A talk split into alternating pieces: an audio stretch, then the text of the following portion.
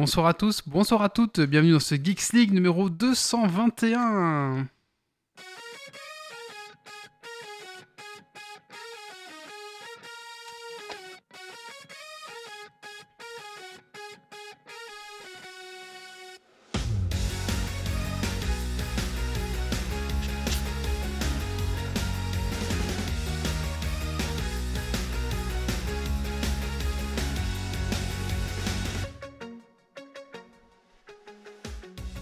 Bonsoir à tous et bonsoir à toutes, bienvenue dans ce Geeks League numéro 221, enregistré ce vendredi 11 juin 2021, avant-dernier de la saison 11 euh, de Geeks League, parce qu'il y en a encore un après celui-là, et après on ira tous en vacances, voilà voilà. Euh, bienvenue à dans notre podcast tech qui sont la frite, euh, le, la bière et le, le, plastique fondu, et oui ce soir nous allons parler d'impression 3D. Ce soir dans notre Geeks League, donc nous allons parler, nous allons parler des news tech de la semaine, nous recevons un invité qui est enable.lu, donc euh, Jean-Philippe, on va l'accueillir juste après. On va parler des différents types de jeux euh, de société. Donc là, on va commencer avec les jeux Ameritrash. On va parler des recommandations de lecture pour l'été, et bien sûr les coups de cœur, coups de gueule, et le Super Dragon Quiz Point. Voilà. Écoutez, on va tout de suite se lancer dans ce petit Geeks League. C'est parti. Alors accrochez-vous confortablement à votre fauteuil de train, de voiture, de bureau, et montez le son.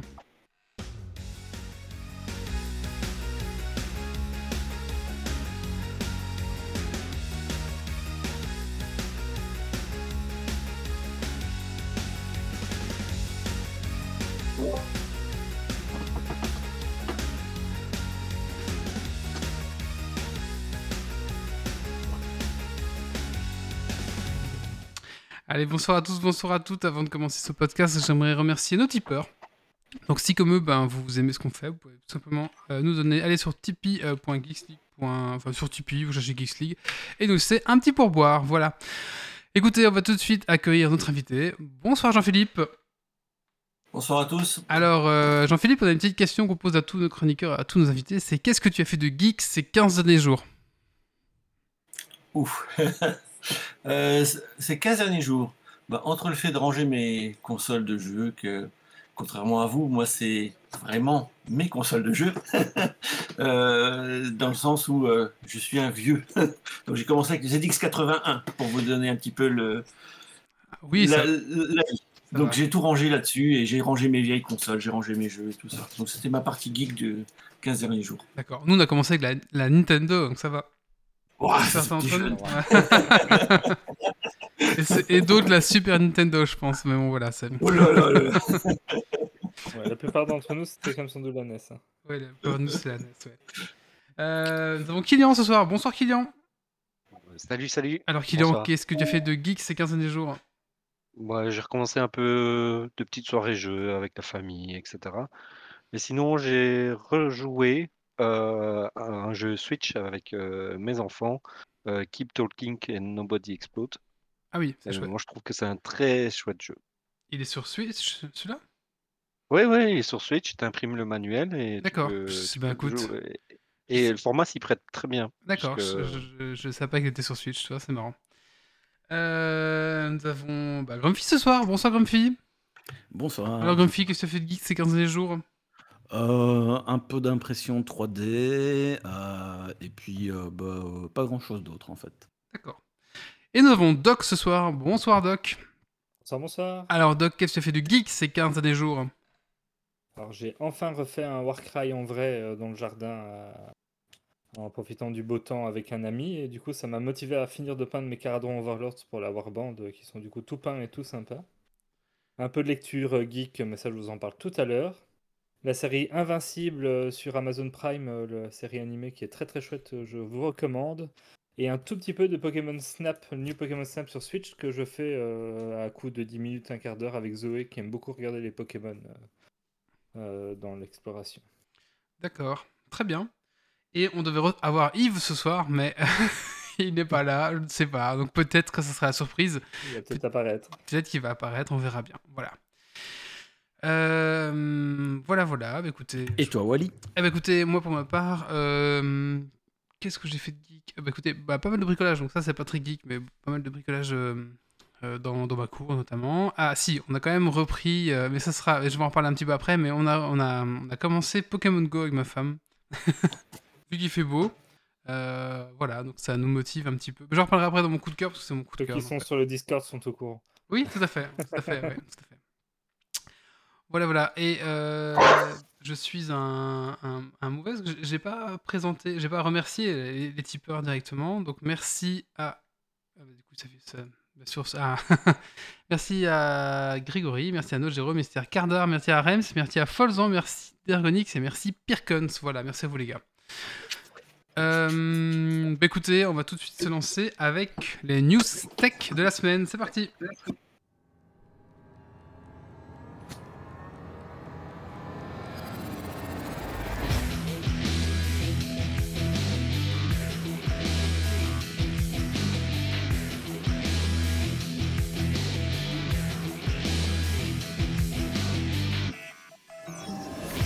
Evolution Med qui dit Ah, le retour de la sieste de Yves qui dure. Bah oui, peut-être. hein. Peut-être qu'il est rentré, qu'il a fait des siestes. et, euh, on soupçonne qu'il a trouvé quelqu'un. Qu'il a trouvé quelqu'un Je suis pas au courant. Ah. Je ne sais pas, mais Ah, tu penses que ah, notre Yves est tombé amoureux On verra bien. Ça, c'est l'enquête de. le- Vas-y, laisse tomber les news tech, balance tes rumeurs. Allez, on laisse tomber, on prend les, les news, euh, les, les potins.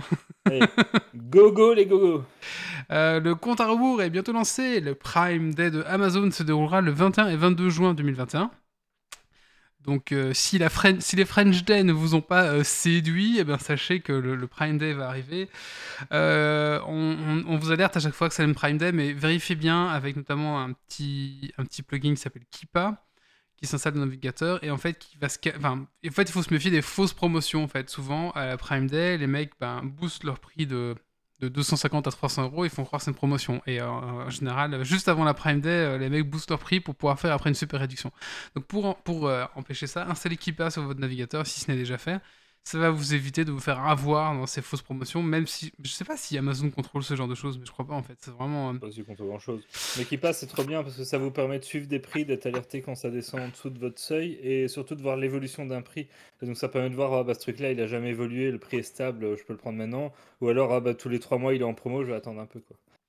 Voilà, voilà. Donc si vous voulez acheter euh, des trucs sur Prime Day, bah, faites juste attention. Je à sais pas ça. comment ils font Amazon, mais ils se démerdent toujours pour que ça arrive lors d'un week-end pluvieux. Ce qu'il va faire moche le week-end prochain. Ah, c'est vrai? Tu crois qu'ils ont un truc. Mais ça, c'est parce qu'ils ont des satellites, donc ils font. ouais, fait- ils font- contrôle la météo. contrôlent la météo, tout à fait. ouais. Voilà. L'homme le plus riche du monde, qu'est-ce que tu ne contrôles pas? Allez, news suivante. Nintendo Gallery. Ça n'in- Ça n'intéresse sans doute que le fanboy que je suis, mais Nintendo a annoncé l'ouverture en 2023 d'un musée de Nintendo. Ce dernier se situerait à Kyoto, à deux pas du siège, dans l'usine Douji Ogura, désolé pour la prononciation. Cette usine revêt un aspect historique puisque la marque euh, a- puisqu'elle a été fondée en 1969 et qu'elle servait à la production de cartes à jouer, qui était le business initial de Nintendo, qui est le business de départ de la marque. Entre ça, le Super Nintendo World au parc Universalis et puis le Japon en général, va vraiment falloir que je me motive à aller là-bas visiter tout ça. Oui, voilà, donc c'est c'est une excuse pour aller au Japon, tout simplement. ouais. Ah bah une de plus. Allez, news suivante. Europe, ma belle. Alors, ceci dit, n'était pas très inspiré, je suis désolé. Ça me rappelle une chanson quand j'étais en primaire. Europe, ma belle. On devait danser avec des petits drapeaux. Oui, non, j'ai pas la ref. Ouais, non, mais personne là, à part moi, à part les gens qui étaient à, à l'école de Musson, à l'école primaire de Musson. Euh, L'Union européenne travaille sur une application commune pour accéder aux services publics et privés en ligne. Donc, ça sera un genre de, de coffre-fort sécurisé hein, pour euh, pouvoir euh, mettre des trucs. Donc, il sera accessible à toutes les personnes souhaitant l'utiliser, tous citoyens qui sont dans l'UE. Euh, il offrira des possibilités d'utilisation. Donc, C'est un portefeuille d'identité numérique, voilà, qui pourra être employé largement, mais alors j'ai pas trouvé beaucoup plus d'infos sur ce qu'on pourra vraiment y mettre. de- Ah, au début, je trouvais que c'était pour mettre de la crypto. je me dis tiens.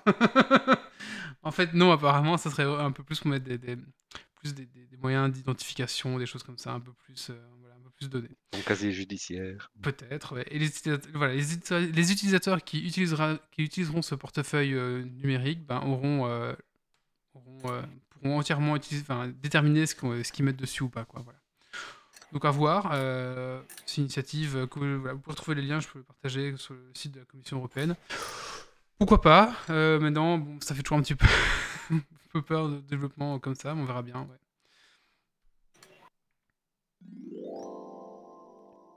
Tinder, sans mauvaise surprise. Fini les mauvaises surprises sur Tinder, puisqu'une nouvelle fonctionnalité permettra de bloquer ses contacts à ne- afin de ne pas risquer de matcher avec ces derniers. Vous ne pourrez donc plus tomber sur votre collègue de bureau, vos amis, votre ex ou votre femme en fait. Voilà, voilà. Bloquer ses contacts afin de pas contact avec. Ah. Oui, donc Tinder demandera accès à tes contacts, donc tes contacts, leur numéro de téléphone, Ah. euh, tout le tralala, et ça lui permettra de dire, ben tous ces gens-là, ils sont d'office éliminés des gens qu'on lui met euh, à rencontrer. C'est pour Yves, c'est ça? C'est ça qu'on doit. Allez, news suivante. Les youtubeurs de la haine. Bon, une news un peu plus politique pour une fois. Euh, on fait jamais de politique d'habitude dans Geeks League, mais bon, là. euh, bon, on fait jamais... Non, on fait jamais de, de politique, c'est vrai. Oh, Euh, On a débordé une fois ou deux sur Donald Trump, des choses comme ça. Ah oui, mais bon, c'est pas, pas de la politique. Voilà, c'est la politique française, donc ça nous rapproche un peu. Enfin, soit, euh, une enquête est ouverte à- contre le youtubeur euh, Papacito après sa vidéo où il simule le meurtre d'un gauchiste. Euh, bon, en plus, enfin, moi, j'ai regardé, je trouvais ça quand même extrêmement violent. Je trouve que ça n'a pas sa place sur Internet, tout simplement. Euh, donc voilà, après, il y a tout le machin avec la France Insoumise et Jean-Luc Mélenchon. Après, c'est encore une autre histoire, mais en parlant vraiment de la vidéo sur. euh, la vidéo vraiment en, tant que telle n'a enfin, pas du tout sa place sur, YouTube et même sur Internet. Et euh, surtout, YouTube a mis presque 24 heures à supprimer, supprimer cette vidéo. Donc, bah, moi, enfin voilà, c'est un petit peu mon coup de gueule dans cette news, mais voilà, je, trouve que c'est vraiment, c'est pas terrible. Je pense que YouTube manque un peu de, contrôle à ce niveau-là. Micromania, bande de rapia. Micromania pense à vous, bande de pauvres qui vous êtes, que vous êtes en proposant des consoles à la location. Vous pourrez ainsi louer une Switch ou une PS5 étant donné que vous n'arrivez pas à en trouver à acheter une neuve. Et non pas parce que la PS5 vous la trouvez pas, mais bien parce que vous ne savez pas vous la payer. Et ben, si vous trouviez les nouveaux tarifs de Shadow PC un peu élevés, accrochez-vous bien parce que ça va piquer. Déjà, ce sont des locations, donc à la fin du contrat, il faudra rendre la console. C'est pas un renting ou un crédit où à la fin la console vous appartient, comme l'a proposé Xbox pour euh, une nouvelle Xbox avec l'abonnement. Pour le prix, euh, c'est là que ça commence à, bien déconner. On commence à 17,49€ pour une PS5 par mois, plus un versement même initial de 70€. Il faut pas l'oublier. Il est là à chaque fois. Je vais pas le redire, mais il est là à chaque fois. Euh, et un engagement de 24 mois, donc 2 ans. Donc après 2 ans, vous aurez déboursé 472 euros pour une console qui vous appartient pas et vous aurez, euh, que vous aurez pu acheter 500 euros neuve. Ah oui, tu l'as pas à la Et fin. des jeux au moins. Non, non, non, c'est la location de la console. Les offres plus onéreuses, euh, avec soi-disant des avantages en plus, sont pires. Comptez 25 euros par mois sur 2 ans pour le pro gamer, parce que vous êtes des gamers, les gars. Euh, vous aurez droit à une deuxième manette, un bon d'achat de 40 euros, la PS5 qui vous appartient toujours pas, et l'extension de garantie qu'on essaie toujours de vous refourguer, mais que vous voulez pas par d'habitude. Bilan 644 euros sur 2 ans. Pour rappel, la PS5 c'est toujours que 500 euros quand vous la trouvez. Je, je, je comprends pas comment on peut te fourguer une garantie en plus si tu loues.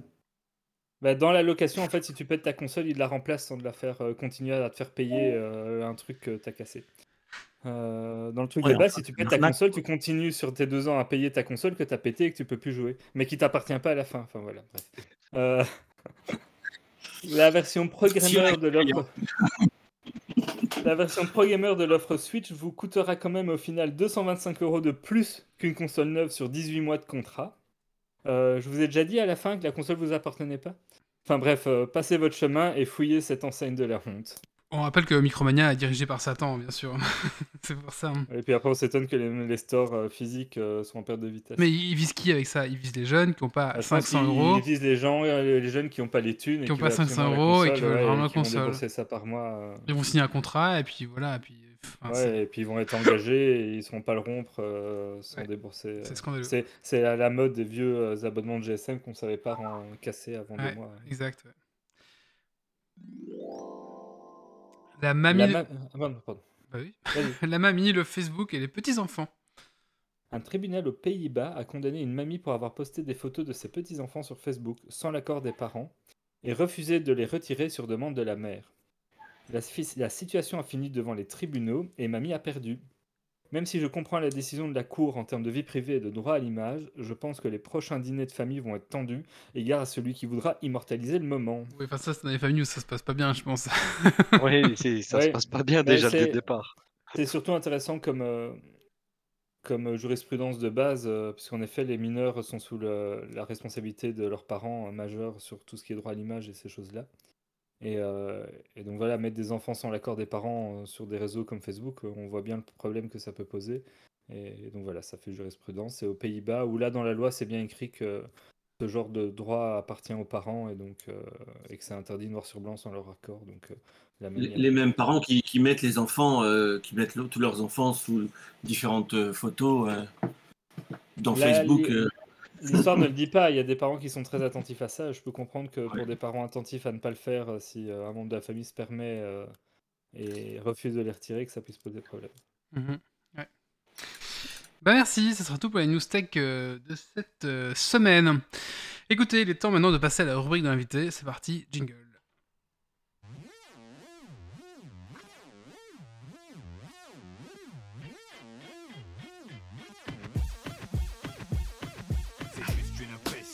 Voici la vérité. C'est juste une impression. Elle crève les yeux. C'est juste une impression. Comme ça, ouais. C'est juste une impression. Mon petit Grumpy, je t'en prie. Alors, euh, donc euh, l'invité d'aujourd'hui, c'est Jean-François de l'association Enable.lu. Euh, donc, si j'ai bien compris, et euh, tu confirmeras euh, juste après, donc c'est une association luxembourgeoise pour Enable et euh, qui imprime des mains en 3D, peut-être d'autres choses, je ne sais pas, pour les personnes ayant besoin de prothèses. Est-ce que tu peux du coup valider et te présenter peut-être un petit peu plus en profondeur? Alors, déjà, c'est Jean-Philippe. Ah pardon, excuse-moi. Une fois, c'est c'est pas Wally, c'est moi. C'est Pas grave, on, a les questions, on peut le ban euh, C'est bon, c'est bon, t'inquiète pas. Euh, non, non, oui, euh, alors je fais bien partie de l'association donc Enable Luxembourg et également Enable Sarlor Luxbel. Euh, et on fait partie donc du grand groupement Enable Monde. Euh, on fait bien des mains et des bras pour euh, les personnes qui en ont besoin. C'est aussi bien des enfants à partir de, on va dire, 4-5 ans jusqu'à des personnes, euh, il n'y a pas d'âge, pas d'âge limite. C'est aussi bien en Belgique. euh, on a eu des demandes pour la Belgique. On a déjà équipé des personnes en Belgique, euh, des personnes sur le Luxembourg et des personnes. on va même maintenant en Venezuela et en, Bolivie. Donc on s'est lié avec eux. Donc voilà, et les petites choses qu'on fait à côté, ben, c'est surtout des goodies pour pouvoir euh, récupérer de l'argent qui vont toujours dans le même sens. Pouvoir offrir ces mains qui sont gratuites. Et est-ce qu'il y a des, des petites différences entre euh, les différentes sections locales, je ne sais pas comment vous appelez, euh, les différents groupements, euh, que ce soit Luxembourg, France, je sais pas, je suppose qu'il y a aux États-Unis. Est-ce qu'il y a des différences ou est-ce que c'est le même esprit qui est, qui est là? Comment, quelle est la différence par rapport au, au Enable Monde? Alors, l'esprit est toujours le même. hein, C'est, on offre. le- le- la seule chose qui pourrait changer, c'est la structure. C'est-à-dire que quand on se retrouve avec des, des Enable France, par exemple, qui ont de très gros moyens financiers, il faut s'imaginer que ce sont des entre guillemets des entreprises avec euh, des permanents, des sites web, des, des paiements, donc euh, carrément avec des, euh, des retours au niveau des impôts. Donc ce sont vraiment des, des structures qui sont costauds financièrement. Euh, et tu as à côté de ça bah, des différents enable hein, euh, qui sont bah, plus de l'artisanat, mais qui ont toujours cette optique d'offrir. Euh, Là-dessus, tu as aussi ben, des, des Enable. On a créé avec un, copain, on a créé Enable Bolivie. Donc tu t'imagines aussi que là, on n'a pas du tout les moyens financiers. Donc on se rapproche après d'un modèle de nouveau artisanat avec les dons de ce qu'on peut récupérer.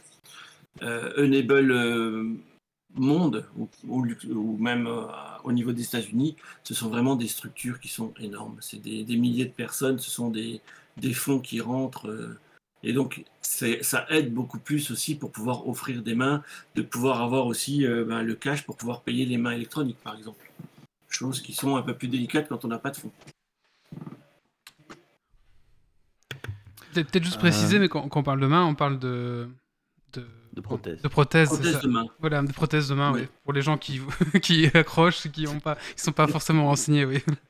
Euh, On Oui, allait- de on prothèse y main, prothèse. Voilà. Euh, donc, euh, je- c'est un petit peu euh, quel. Donc, on justement, on a parlé de main, etc. Enfin, est-ce que tu peux peut-être détailler un petit peu plus ce que ce que c'est exactement, qu'est-ce que ça joue, quelle est la différence entre ce que vous vous créez et ce que on peut trouver de manière industrielle, si, si c'est le bon terme? Alors, les, mains, donc tu as différentes euh, approches. Tu as déjà l'approche où tu as. Euh, donc, la main, c'est soit un, dû à un handicap, un enfant qui, qui, qui naît avec euh, un problème de main, donc peut-être pas de poignet, peut-être pas de doigt. tu as également la personne qui a eu un accident. Donc, ça, c'est déjà la base de, travail. Là-dessus, pourquoi Enable existe? Il faut savoir que nos mains et bras euh, ce sont des aides. C'est-à-dire que tu as la partie, tu peux avoir euh, un enfant, par exemple, la sécurité sociale. Là, je vais parler du côté français. La sécurité sociale ne va pas apparier un enfant en dessous de 13-14 ans. Pourquoi? Parce que l'enfant grandit, euh, ça casse et des choses comme ça. Donc là, il y a toute une partie d'enfants qu'on n'appareille pas. tu as aussi le problème que, par exemple, pour la Belgique, il faut savoir que si une personne, on a eu le cas avec un ami de Liège, euh, le système euh, fait que la personne a toujours un reste à payer, reste à charge. Et le reste à charge, quand tu as eu les deux bras qui ont été amputés, ben, il est énorme parce qu'il faut appareiller deux bras et tu sais très bien qu'avec les allocations uniquement handicapées, ben, tu as très peu d'aides qui te permettent justement de payer le reste à charge. Donc là aussi, on, se retrouve avec une population euh, de personnes qui ne peuvent pas être appareillées du fait du coût.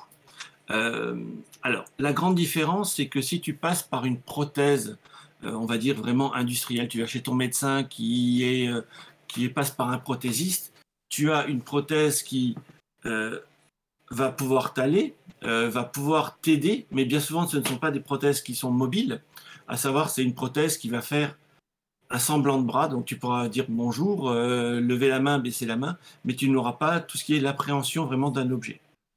Euh, si tu tapes sur ces prothèses qui sont des prothèses électroniques, on arrive vite à des sommes qui sont complètement folles euh, et pas forcément, tu n'as pas forcément les moyens, euh, avec un, de nouveau avec un handicap, de pouvoir payer ces prothèses-là. Le système Enable, c'est on crée une main en 3D avec un coût qui est complètement dérisoire et cette main-là va créer un système de, préemption, donc vraiment de pouvoir saisir un objet. Il faut relativiser aussi, hein, ça ne va pas te permettre d'aller jouer au bowling. Hein. C'est vraiment euh, pour pouvoir prendre un verre, pour pouvoir euh, faire des choses très basiques.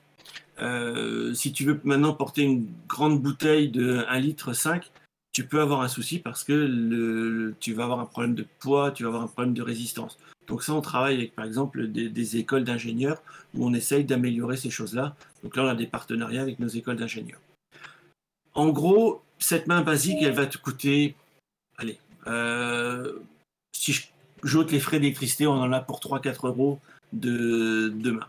Maintenant, on a les mains électroniques, donc là, qui permettent avec un Raspberry de pouvoir donner une illusion donc de, saisir, de bouger avec le, le mouvement du bras, d'avoir vraiment une prothèse qui joue.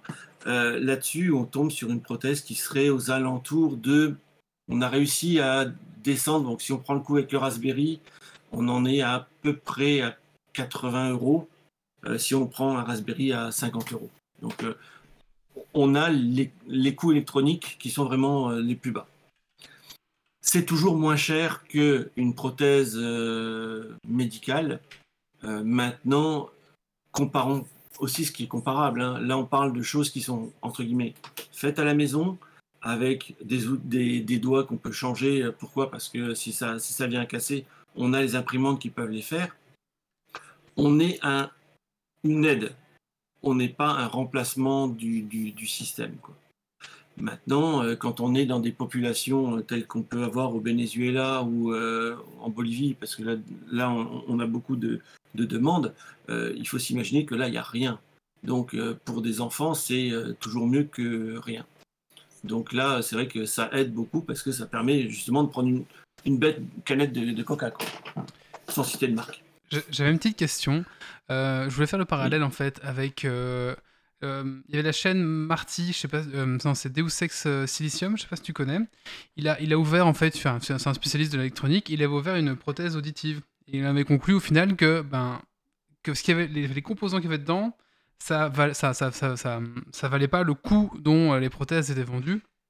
Et qu'au final, c'est les médecins qui se faisaient une énorme marge sur euh, la prothèse en fait. Est-ce que pour les prothèses euh, médicales c'est pareil ou est-ce qu'il y a vraiment une pointe euh, qui, qui, qui, qui, qui justifie le prix? Qui justifie le prix. Bah, justifier le prix, tu as. Voilà. Si tu prends une prothèse médicale, tu as tout ce qui est le latex, toutes ces choses-là, qui, qui coûtent quelque chose. Tu as les laboratoires qui, eux, ont fait toutes les analyses euh, pour pouvoir avoir, euh, ne serait-ce qu'avec les gyroscopes intégrés, des choses comme ça. Donc, tu as une technologie qui est très poussée. Euh, maintenant, on arrive à avoir quelque chose de à peu près similaire avec un Raspberry. Je dis pas que c'est exagéré de l'autre côté, hein, parce qu'il y a de- dessus des moyens qui ont été mis en place, il y a des choses qui sont, qui sont énormes, hein, il y a les laboratoires et, tout ça.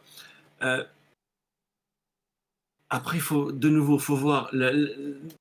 Peut-être qu'une euh, qu'une prothèse médicale, pour avoir été visiter un, euh, un centre des armées, où là, ils nous montraient vraiment euh, des prothèses des, sportifs, on n'est pas dans les mêmes gammes de produits.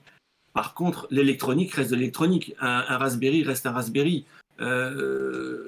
Si tu vas chez ton petit, commerçant du coin chercher ton électronique, une résistance restera le même prix. Après, tu as toute la structure. Euh, tu as les coûts des ingénieurs, tu as les coûts de- du monteur, tu as tout- toutes ces choses-là. Dans la durée, je ne sais pas. Je ne peux pas te dire oui, c'est moins cher, euh, ça serait peut-être utopique. Par contre, euh, ça permet justement à une certaine population. euh, c'est plus facile de sortir un billet de 50 dollars ou de 100 dollars que de sortir euh, 4000 dollars qu'ils n'ont pas. Quoi. Bien sûr, oui.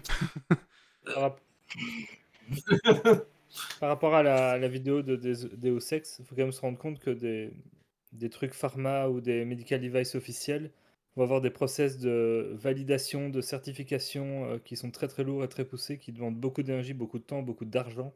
Euh, dans mon boulot, on accompagne des sociétés autour de ça et, c'est des coûts énormes en plus avec euh, des, des standards très très poussés et très exigeants. Donc faut, faut quand même se rendre compte qu'il y a tout ça caché derrière, que euh, voilà, c'est quelqu'un qui voudrait faire une prothèse auditive dans, dans son garage similaire, il n'y aura pas que les coûts de l'électronique, euh, il n'aura pas toute cette partie de validation et de certification euh, qui est très importante. Ah voilà, c'était juste pour apporter un peu de... Euh, ju- justement, par rapport euh, à la, question de la résistance, donc dans, dans la chatroom, on a posé la question de la durée de vie d'une prothèse et euh, la différence en- par rapport à une prothèse médicale. Moi, je me posais la question simplement de la, résistance. Tu as parlé au début euh, de, par exemple, porter euh, une bouteille d'eau d'un litre et demi, c'est trop. Mais porter une canette de coca, donc la, la vie de tous les jours, c'est, ça aide, mais c'est pas la panacée. En termes de durée de vie, en termes de, de résistance par rapport aux gens qui ont, peut-être dans nos régions, je parle pas des pays défavorisés, mais plus nos régions, en termes de durée de vie et de, vie de tous les jours, euh, com- comment ça se passe? Est-ce que les gens euh, doivent souvent euh, se réparer euh, Alors, oui, ils doivent souvent réparer. Il faut, quand même se rendre compte que si tu. Alors, tu, connais comme moi l'impression 3D, euh, suivant comment tu vas faire ton taux de remplissage, euh, tu, vas avoir euh, des choses qui tiendront plus ou moins bien. Euh, on, a des standards, on a des cahiers des charges hein, qui ont été développés par Enable Monde. Euh, après, il faut, se rendre quand même à l'évidence. Euh, ce sont des petites pièces en plastique, par exemple, qui sont tenues par des élastiques, les élastiques qu'on met dans, dans les appareils dentaires. Donc, ça, ça vous donne à peu près, au niveau des articulations des doigts, le type de résistance. Donc, c'est du plastique qui est sorti de l'imprimante 3D, qui est tenu par un élastique dentaire. Il faut pas non plus se leurrer. On n'en est pas non plus avec des, des choses qui sont euh, avec des vis métalliques, avec tout, ce qui peut aller avec. Euh, une personne qui veut aller faire ses courses euh, et qui sort de, son supermarché, elle va vouloir prendre un sac de course, un bête sac de course. euh, la prothèse, je suis pratiquement sûr qu'elle elle, elle va lui lâcher parce que ça va faire une pression de 4-5 kg sur, au niveau des doigts. C'est pas adapté. Ça reste sur des choses qui sont vraiment du basique. C'est là où on arrive aussi avec une grosse différence entre ce que nous on peut faire et ce que la, le système médical peut faire. Euh, là, on est vraiment dans l'accompagnement. Euh, un enfant qui a trois, allez, entre 5 ans et, et 10 ans, tu viens avec une prothèse telle que nous on l'a fait, il vient casser quelque chose, ben voilà, on lance l'imprimante le soir, le lendemain matin, la main est refaite. Quoi. Chose qu'il ne peut pas faire. De toute façon, il n'aura pas accès à ça euh, dans certains pays, euh, même chez nous, euh, il n'a pas accès à ces, choses-là parce qu'il est trop petit et la, sécurité sociale ne voudra pas l'appareiller. Donc, euh, je, reste toujours sur, mes gardes en disant attention, on peut mettre des mains, mais ce, ne- n'est pas une main, Euh, c'est vraiment une aide. Tu pourras pas aller faire du rallye avec cette main-là. hein. La boîte de vitesse, tu, laisseras la main sur la boîte de vitesse. hein. Du coup, moi, je me posais une question. Est-ce que euh, des associations avec des... que ce soit euh, chez nous ou dans d'autres euh, Enable, des associations avec des Fab Labs ou des choses qui ont des makerspace, qui ont peut-être des machines plus euh, puissantes qui permettent aussi avec de l'impression 3D, mais sur des, des machines qui permettent par exemple de faire de l'impression en poudre ou des choses comme ça, ou euh, avec de la résine, est-ce que c'est pas plus résistant et du coup ça permet de faire plus? Je sais pas s'il y a des choses qui ont déjà été tentées. J'ai pas entendu de choses qui ont été tentées en résine. Le problème, c'est que la résine, euh, ça commence. alors, dans la vie de la 3D, hein, la résine commence vraiment à s'implanter plus, de plus en plus. Les machines restent excessives. Euh, le problème de la résine, c'est que. Alors, je vais reprendre différemment. Pour le- les mains, on utilise du PLA. Le PLA, on a pu tester. Ça risque rien au niveau alimentaire, ça risque rien. La résine, on ne sait pas. Euh, de nouveau, la résine, euh, est-ce que quand ça casse, la résine ne fait pas plus de dégâts euh, que quand du PLA casse? Si c'est un enfant qui a une, main en résine, est-ce qu'il va pas avoir des petites échardes, des choses comme ça? Là, le PLA, on sait que, on l'a tous vécu, hein, ça part en morceaux, euh, c'est relativement, du moins, des fois ça part même pas en morceaux, ça, ça casse, mais ça reste à fixer. On est sûr de notre process. Maintenant, euh, demain, euh, qui te dit que même dans un Fab Lab, hein, on va peut-être pouvoir se faire avec de, l'impression ou même de la découpe, de la photo découpe euh, métallique, on va peut-être pouvoir se faire des, des mains qui seront beaucoup plus résistantes. Mais là, on arrivera peut-être aussi avec des contraintes euh, mécaniques que nous ne pourrons pas gérer. Nous ne sommes pas médecins. hein. Euh, Je suis mitigé sur la résine. Après, ça sera peut-être l'avenir. hein. C'est une question qui m'est venue comme ça. hein, Euh, alors, moi je me demandais, ben voilà, s'il y a une personne qui est en situation de handicap, euh, que ce soit adulte ou que ce soit le parent d'un enfant, euh, comment ça se passe? Est-ce qu'elle vous contacte directement? Est-ce qu'elle passe plutôt par un médecin, un hôpital, euh, par on, est en dehors du, système, alors, en dehors du système médical. C'est Enable Luxembourg. Par chance, on travaille avec donc un, chirurgien sur Luxembourg. Donc, si vraiment on se rend compte qu'on a une personne euh, qui, nécessite une consultation, nous ne sommes pas médecins, je le rappelle. hein. Nous sommes tous des, employés dans différents systèmes. euh, donc, euh, chacun à sa place et, ça sera très bien. Donc, la personne nous contacte, on prend les photos, hein, bien souvent c'est ce qui se passe, hein, on a des photos de la main avec donc, tout un process qui, est bien défini, et euh, là-dessus, après, euh, on lui fait la main. Euh, ça sera jamais ton médecin qui, qui va, qui va te contacter. Même si on essaye de s'implanter dans, dans toutes ces structures-là, on n'est pas, on pas très bien vu dans le sens où on n'est pas des, on est, de nouveau, on n'est pas du système médical, donc pour eux, attention, vous, vous jouez avec des choses qui, qui vous dépassent. Par contre, c'est pas pour autant qu'ils vont faire pour l'enfant. c'est là où on est dans, dans une situation un peu, un peu bizarre. Quoi.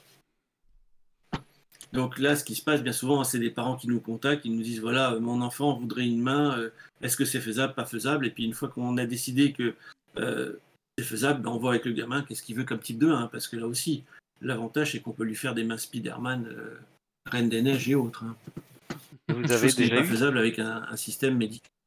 Oui, euh, on en a eu déjà, euh, bah, par exemple pour le Venezuela, on a eu euh, beaucoup de demandes d'enfants euh, qui étaient bien particulières.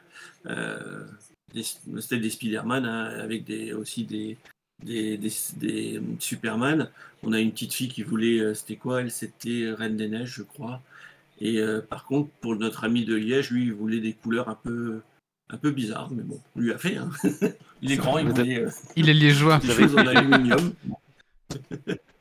Déjà eu des marches arrière Vous avez déjà eu des marches, arrière, des marches arrière des enfants qui se rétractent parce que les parents ont été consultés un médecin qui, qui leur a déconseillé? Non, on n'a pas eu de là. Et de toute façon, une fois qu'on l'a donné, la main, euh, Oui, ils font ce qu'ils veulent avec. hein.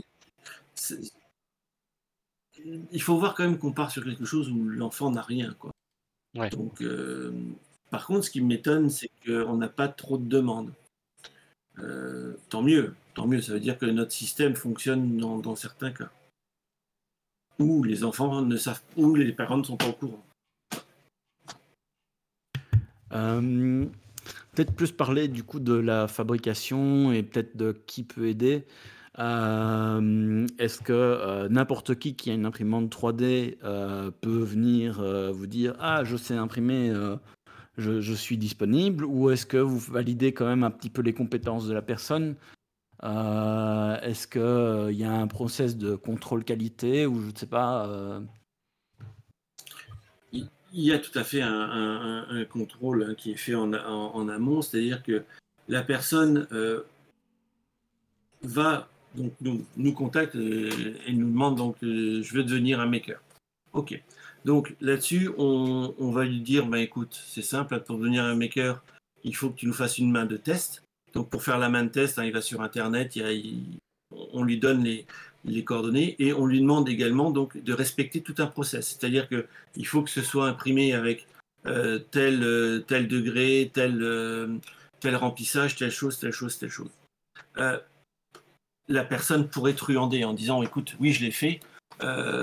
Nous, n'ayant pas la main dans la main, on peut se douter que. non, mais on peut se douter qu'elle peut faire comme elle veut. D'un autre côté, on a affaire à des, des personnes adultes. Euh, il faut quand même se rendre compte que c'est ta responsabilité aussi qui est engagée après. Donc, si tu fais du n'importe quoi, euh, c'est toi qui risques aussi d'avoir le, problème avec l'enfant.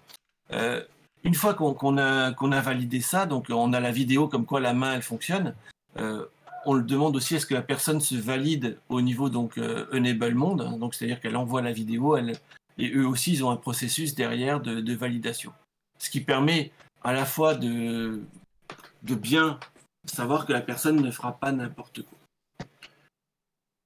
Il y a toujours des failles, hein, ça c'est le système, euh, mais je pense qu'une personne qui veut vraiment faire ça le fera correctement. C'est pas c'est pas un jouet, hein, on, est quand même avec des personnes qui sont en difficulté en face de nous. Si maintenant on a affaire à un, un petit ch- un petit un petit loulou, ben c'est qu'il a rien compris quoi. Et euh, euh, pom, pom, pom, j'ai perdu ma question. Euh, euh, Vous êtes, vous êtes nombreux, du coup, à Luxembourg? À Luxembourg, on est 5, on, est, on, est, on était 4 makers. Euh, sur Metz, on, bah, a repris, hein, on a fait Sarlor Luxbel. Pourquoi? Parce que là aussi, hein, c'est toute, notre partie euh, Belgique, euh, Luxembourg, la France nous, a un petit peu délaissés. C'est-à-dire qu'on avait avant un Enable Belgique qui a disparu. Pourquoi? Je ne sais pas. Il existe toujours hein, quelque part dans Internet un petit Enable Belgique. Après ça, on a vu aussi que quand on avait des demandes tout ce qui était notre, alors je dis notre pays, hein, donc euh, Belgique, Luxembourg, France, euh, le- la grosse région comme on dit chez nous, euh, on était complètement vide. Il n'y avait rien, aucune, aucun maker, aucune demande, et on s'est rencontré, on se rend compte qu'il y a des, des milliers de personnes, des demandes potentielles. Donc là-dessus, on va dire que sur la grosse région, on est à peu près une dizaine de, de makers. D'accord, Et les demandes, on a eu à peu près 5-6 demandes. Ce Oui. qui n'est pas, ce qui est pas beaucoup parce qu'on n'est pas connu. quoi. Ouais, Vous avez déjà fait un peu des démarches pour vous faire plus connaître ou je sais pas dans quel. Je sais pas. hein. Bah, le problème, c'est que, que Luxembourg, quand on a créé Luxembourg, euh, on est tombé quelques temps après avec le Covid. Ah oui, c'est vrai que ça Donc, va. euh, ça tombait pile poil. euh, Donc, euh, tout ce qui était les, les foires, les choses comme ça, c'est c'est tombé, c'est tombé à l'eau. On avait commencé à nouer des, des partenariats avec des écoles. Donc, euh, bah là, tout ça, tout ça reprend tout doucement. Euh, mais bon, il y, a- il y a toute une partie où, par exemple, en Belgique, on n'est pas du tout présent parce que on- n'a pas de maker en Belgique. Et il faut être sur le terrain pour pouvoir se dire, euh, voilà, euh, j'ai quelqu'un, une référence. Luxembourg, c'est pas loin, mais pour quelqu'un de Bruxelles, c'est trop loin. Euh, quand, tant qu'on est près, du moins, on, on est dans les Ardennes, oui, c'est à vol d'oiseau, quoi. Mais de l'autre côté, on, est trop loin. Donc, on essaie de se faire connaître. Moi, je pars toujours du principe que euh, un enable Belgique peut avoir du sens. Euh, pourquoi? Parce que ça reste dans la même culture, dans un- des, des gens qui sont proches. Il ne faut pas non plus que l'enfant puisse, l'enfant ou l'adulte fasse, comme on a eu le cas avec notre ami de Liège, qui est venu de Liège à Metz. euh, donc c'est quelqu'un qui l'a véhiculé et tout ça. Euh, ça devient une, une aventure. Quoi. Alors que si on avait eu un maker qui était proche, euh, même ne serait-ce que voilà, euh, même Bruxelles, c'était peut-être plus rapide ou, des choses comme ça. Quoi. Donc vous recrutez. Ah mais c'est pas nous recrutons, c'est Oui, euh, Vous êtes ouvert. venez tous.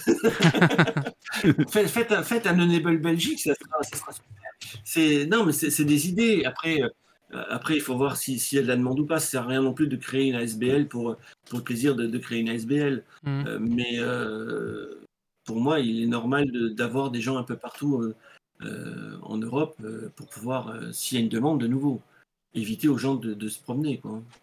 Justement, en termes euh, d'imprimante, euh, j'ai retrouvé ma question. C'est euh, euh, parce que bon, on doit faire valider euh, la, la- la main qu'on a imprimée, mais euh, est-ce que c'est on sait imprimer avec n'importe quelle imprimante, ou il y a des modèles, par exemple bas de gamme, qui sont d'office éliminés parce qu'en fait la qualité n'est pas au rendez-vous, ou euh, je, je sais pas, hein, je pose la question parce que, quand, je compare avec euh, quand j'ai fait, l'impression de visière euh, durant le Covid, comme, comme beaucoup de gens qui ont une imprimante, on voyait quand même une différence entre ceux qui avaient une imprimante milieu haut de gamme et ceux qui avaient une imprimante pas chère du tout euh, en termes de qualité. Euh, du coup, est-ce qu'il y a une sélection qui est faite euh, en amont? Alors, il y a, aussi les réglages hein, avant la qualité, parce que tu peux avoir une imprimante bas de gamme avec quelqu'un qui maîtrise à fond les réglages de son imprimante et te sort quelque chose de super, et l'autre qui a acheté son imprimante à 5000 euros et qui te sort de la schrotte euh, quelque chose de bien. Quoi. Non, faut, il faut rester aussi cohérent. Si, si tu- il faut quand même qu'il y ait une personne qui ait quand même un petit peu d'expérience là-dedans. Euh, si tu sors de, chez ton fournisseur avec ton imprimante et que demain tu te dis je me lance là-dedans sans avoir euh, fait tes, centaines et tes centaines d'impressions euh, pour avoir atteint un certain niveau d'expertise, ne viens pas. De nouveau, c'est des gens, tu, as en face de toi quelqu'un qui est dans le besoin et quelqu'un qui pour lequel tu peux pas non plus faire une erreur. Je comprends hein, le- l'envie de certains de se dire voilà j'ai mon imprimante demain je me lance là-dedans. Oui, tu peux le faire. Euh, on, on a eu le cas hein, d'une personne où on avait recalé deux fois du, du, de l'impression en disant non, t'as pas le niveau. Euh, il l'a quand même fait de, de son, de son côté. Euh, mais c'est plus avec la certification derrière, tu vois. Euh, Donc vous avez une nouveau, c'est certification. les gens qui sont responsables. Ouais. Une pseudo-certification. C'est la certification euh, bah, Enable, et c'est là où on voit si la main elle est mal. mal... Quand, quand tu nous envoies la vidéo de ta main, on voit tout de suite si, si les impressions sont pas bonnes, euh, si tu as des, des- des décalages, si. euh, Ouais. Au visuel, tu vois tout de suite si, si c'est pas lisse, bah, c'est qu'il y a un problème de, au niveau de l'impression. Si jamais tu as les élastiques qui, qui lâchent dès le début, tu peux te dire ouais, ça passera pas. D'accord. Moi, je pars toujours du principe que les gens savent ce qu'ils font et euh, ils s'engagent. C'est naïf hein, comme vision, mais euh, Bah, Ouais, non, après, c'est les parents qui sont en face de souvent le cas. hein. euh, Oui. Euh, mais moi, je- de nouveau, quand tu as l'enfant qui est devant toi avec tes Mais du coup, en termes de responsabilité, imaginons, voilà, on fait quelque chose pour un enfant, euh, puis il se met à rouler à vélo, euh, sa main se casse pour une raison quelconque, il se pète la gueule à cause de ça. Euh, Est-ce qu'il y a une, entre guillemets, une, responsabilité de la personne qui imprime, ou est-ce que, entre guillemets, du fait qu'il y a même une validation des capacités à imprimer de la personne par euh, Enable, euh, il y a une espèce de couverture qui est faite ou comment ça se passe? Il n'y a aucune couverture de Nebel. En gros, euh, c'est chacun pour soi. Il faut partir du principe que si tu donnes la main, euh, tu as donné la main. Donc si maintenant la personne vient à, faire du vélo et vient à tomber, euh, si les parents portent plainte contre toi, euh, il vaut mieux que tu passes par une association. C'est-à-dire que quand tu as une association, quand- c'est l'association par exemple euh, Enable, nous on prend une assurance, tu vois. Euh, et c'est l'association qui, si jamais il y a un souci, on a l'association. Maintenant, tu le fais toi demain dans, dans ton garage et tu le donnes à ton petit voisin, il vient à tomber, euh, bah, c'est ta responsabilité civile. hein. Et là, euh, ça intéresse que les parents soient conciliants. Si, si les parents ont déjà ça, il vaut mieux toujours passer par une ASBL. si c'est des parents qui ont déjà porté plainte contre oui. la grand-mère, attention, hein. donne pas la truc. hein. À, à ce niveau-là, vous Non, avez une charte. vous voyez, c'est pour ça que À ce niveau-là, vous avez une charte d'utilisation euh, de la main qui justement cadrerait un peu ce qui est conseillé ou très déconseillé de faire euh, euh, pour éviter euh, Non, ça, n'existe euh, pas. Oui, je comprends. Cette charte-là n'existe pas. Mais ça, c'est- la responsabilité de nouveau de chaque euh, enable. Euh, nous, on essaye de, faire des chartes. hein. De nouveau, on est tout jeune, hein, donc euh, euh, les cas qu'on a eu d'enfants, c'était alors parti au Venezuela et parti euh, en Amérique latine. Donc là, c'est no- c'est notre, ami qui est là-bas qui, lui gère tout ça. Il faut voir que dans, chez nous, c'est vrai qu'on est beaucoup plus procédurier pour des très bonnes raisons. hein. On se protège tous. Je déconseille fortement à, un- à une personne, en voulant bien faire, euh, d'imprimer une main, de la donner. euh, c'est sa responsabilité civile. Hein, passez toujours par une ASBL, donc Enable, Belgique Enable, ce que vous voulez, mais protégez-vous euh, légalement sur ce genre de choses. Peut-être que je vais trop loin, mais on ne sait jamais. Non, c'est- des choses que, enfin, que beaucoup de makers se sont posées quand ils ont imprimé des, des visières et ce genre de choses. Euh, Enfin, pas assez à mon goût, mais euh, parce que justement, ben voilà, il y a, il y a quand même des, des- des responsabilités potentielles derrière.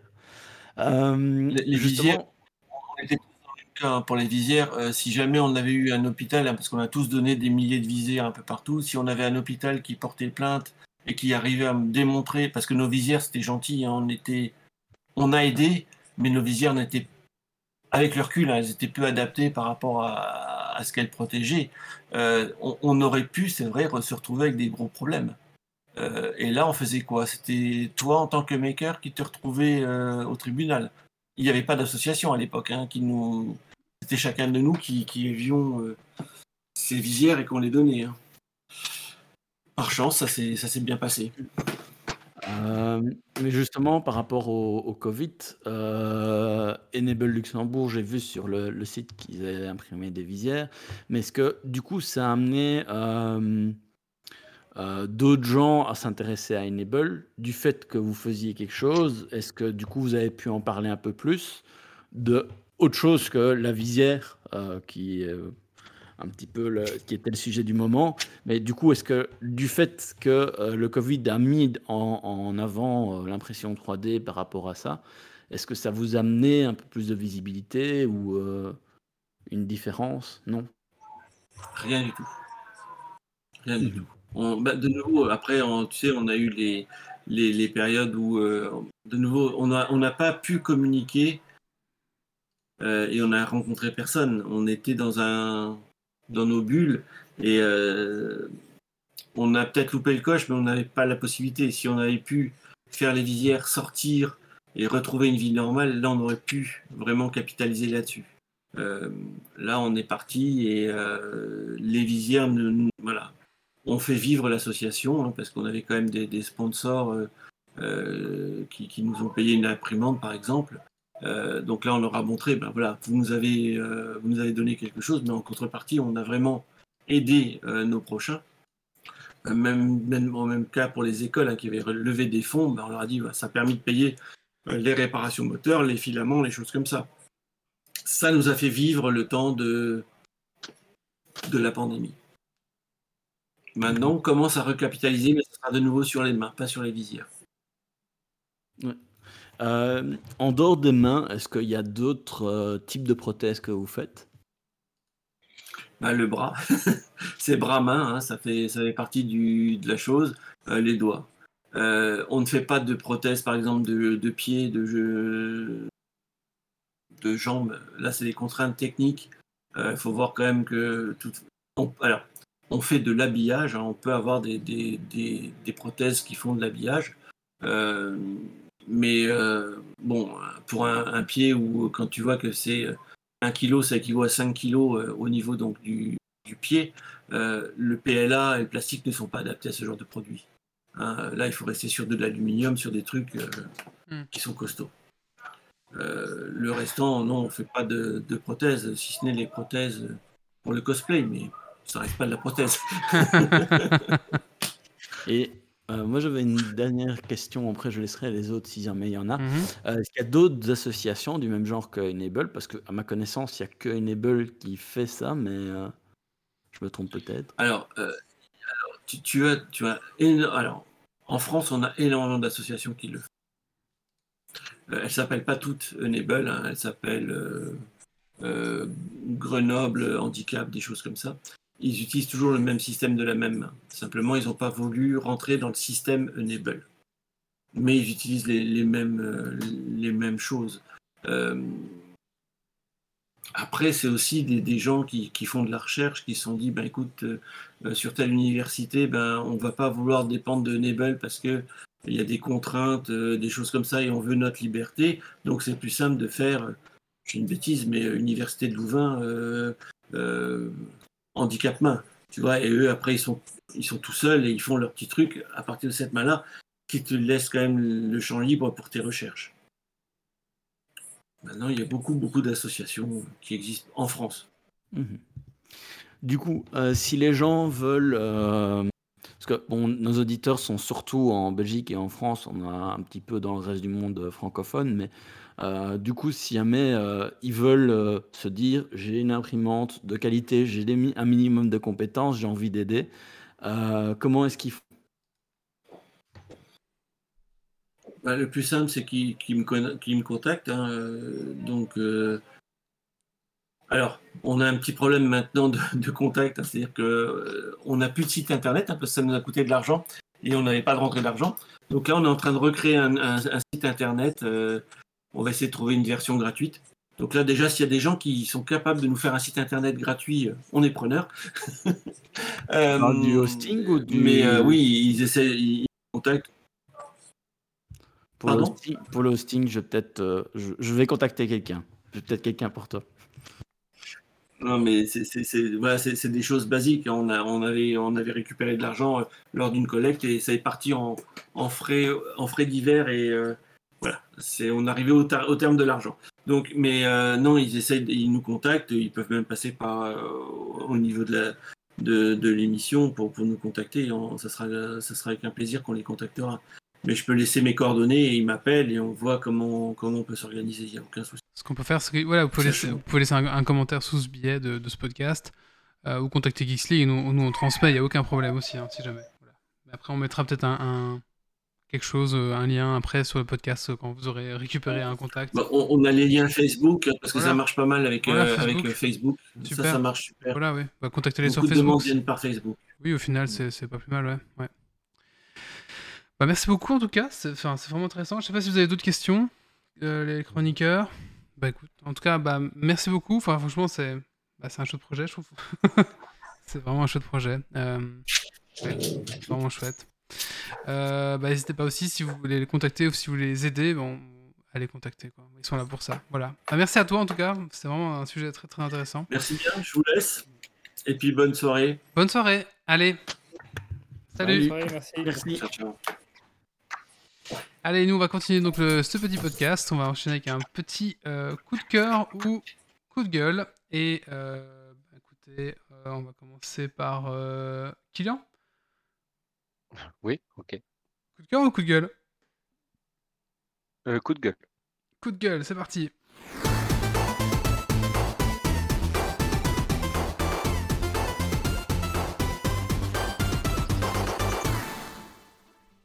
Oui, un coup de gueule contre une série belge, euh, Coyote, qui est passée sur la RTBF. Alors moi je l'ai regardé parce que ça parle euh, de scout et j'étais ancien scout et ça avait une ambiance un peu à la Fargo, euh, à les frères Cohen avec euh, une histoire et puis un, enchaînement. Et en fait ça partait bien les, les, deux, trois premiers épisodes. Puis ça commence à se répéter et puis il y a une fin qui est nulle à chier. Et je trouve qu'ils n'ont pas poussé le concept du, du fiasco ou du, du, voilà le concept des frères Cohen où, où il y a, ils l'ont pas poussé jusqu'au bout. Ils ont voulu faire absolument une happy end qui pour moi n'était pas nécessaire. Et donc euh, voilà, je trouve c'est c'est un coup de cœur, mais tu vois, j'aimais bien, puis ça a mal terminé. Petite déception. D'accord. Bah merci beaucoup en tout cas. Euh, allez, maintenant on va passer. euh, Ah, on va parler de quoi maintenant? Je, je suis un peu perdu. Euh, Ouais, Aidez-moi. on parle Aidez-moi. des jeux de société. Bah oui, bah mince, du coup, oui, du coup, j'ai- mal géré. Du coup, on aura fait tout client en un coup. Pas grave. Allez, c'est parti. On n'entend plus. Euh, jingle client, c'est parti.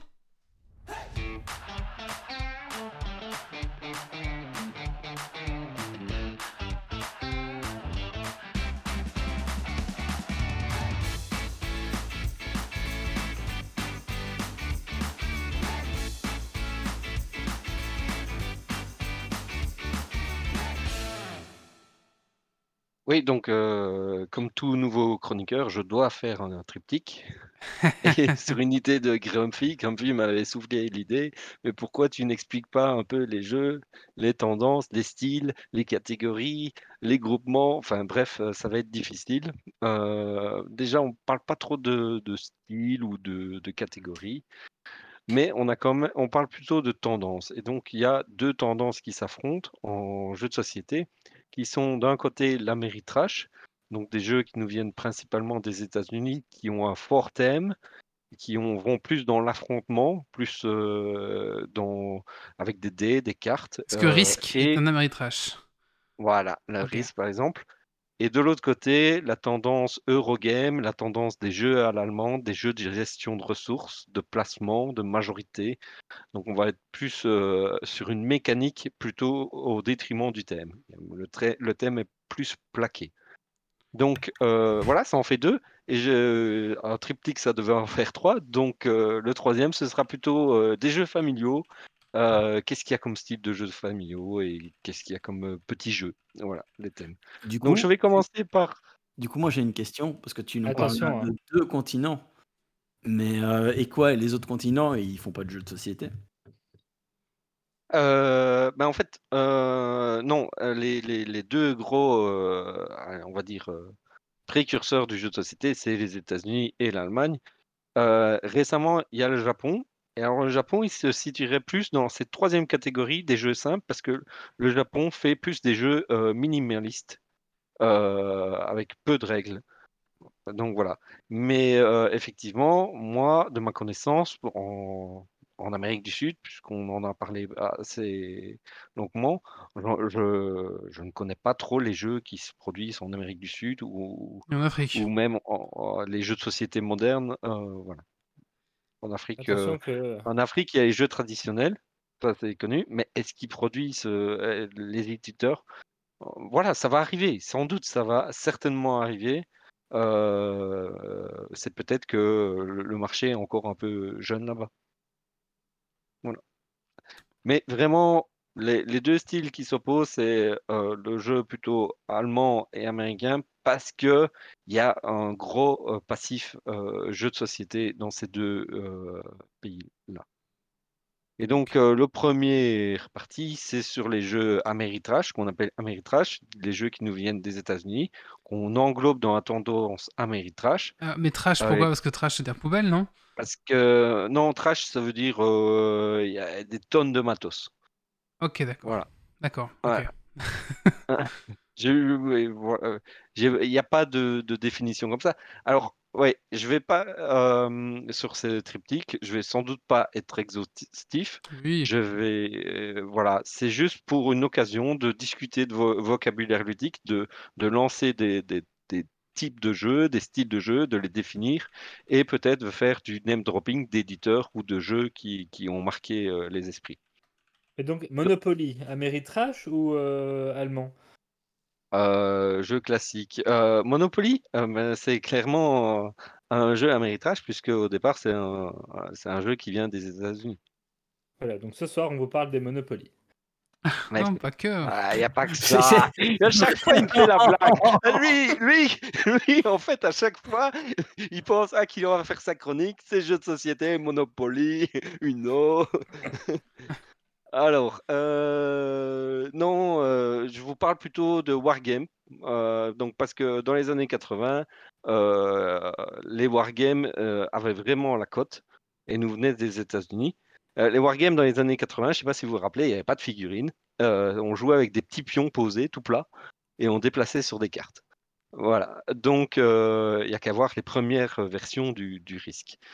Euh, Ah, je ne vais pas revenir trop en arrière, mais le wargame, vers quoi il a dévié Euh, ben, On enlève le plateau du wargame et on obtient ce que Wally aime par-dessus tout, euh, Warhammer. Parce qu'on on a le jeu euh, de figurines fa- façon Warhammer. C'est anglais. Et c'est anglais. hein. Mais ça, ça a été fort poussé par Game Games Workshop est anglais? Games Workshop, c'est anglais, ouais, tout à fait. Ouais. Ouais, alors, quand je dis tendance Amériques, euh, Oui, je, je voudrais vraiment, c'est, c'est, je dis Oui, pas j'ai que compris. tous les jeux sont, sont on américains. sait bien que l'Angleterre est plus proche des États-Unis que de l'Allemagne. Hein, Oui, euh, dire. Ouais, ouais, c'est sûr. Euh, on garde le plateau, mais on réduit le nombre de figurines. On a le jeu d'escarmouche ou le, le jeu d'affrontement. Donc là, c'est un petit style. euh, on pense à Mémoire 44, par exemple. euh, Mais c'est un petit style qui n'a pas eu, euh, on va dire, de, de grands euh, euh, jeux euh, fédérateurs. Voilà. Peut-être le dernier Unmatch, qui est voilà, c'est un petit, un petit jeu d'escarmouche. Donc là, on est plus sur un, un format plus court. Et puis finalement, on a le 4X qui est pour ex- Explore, Expand, Exploit et Exterminate.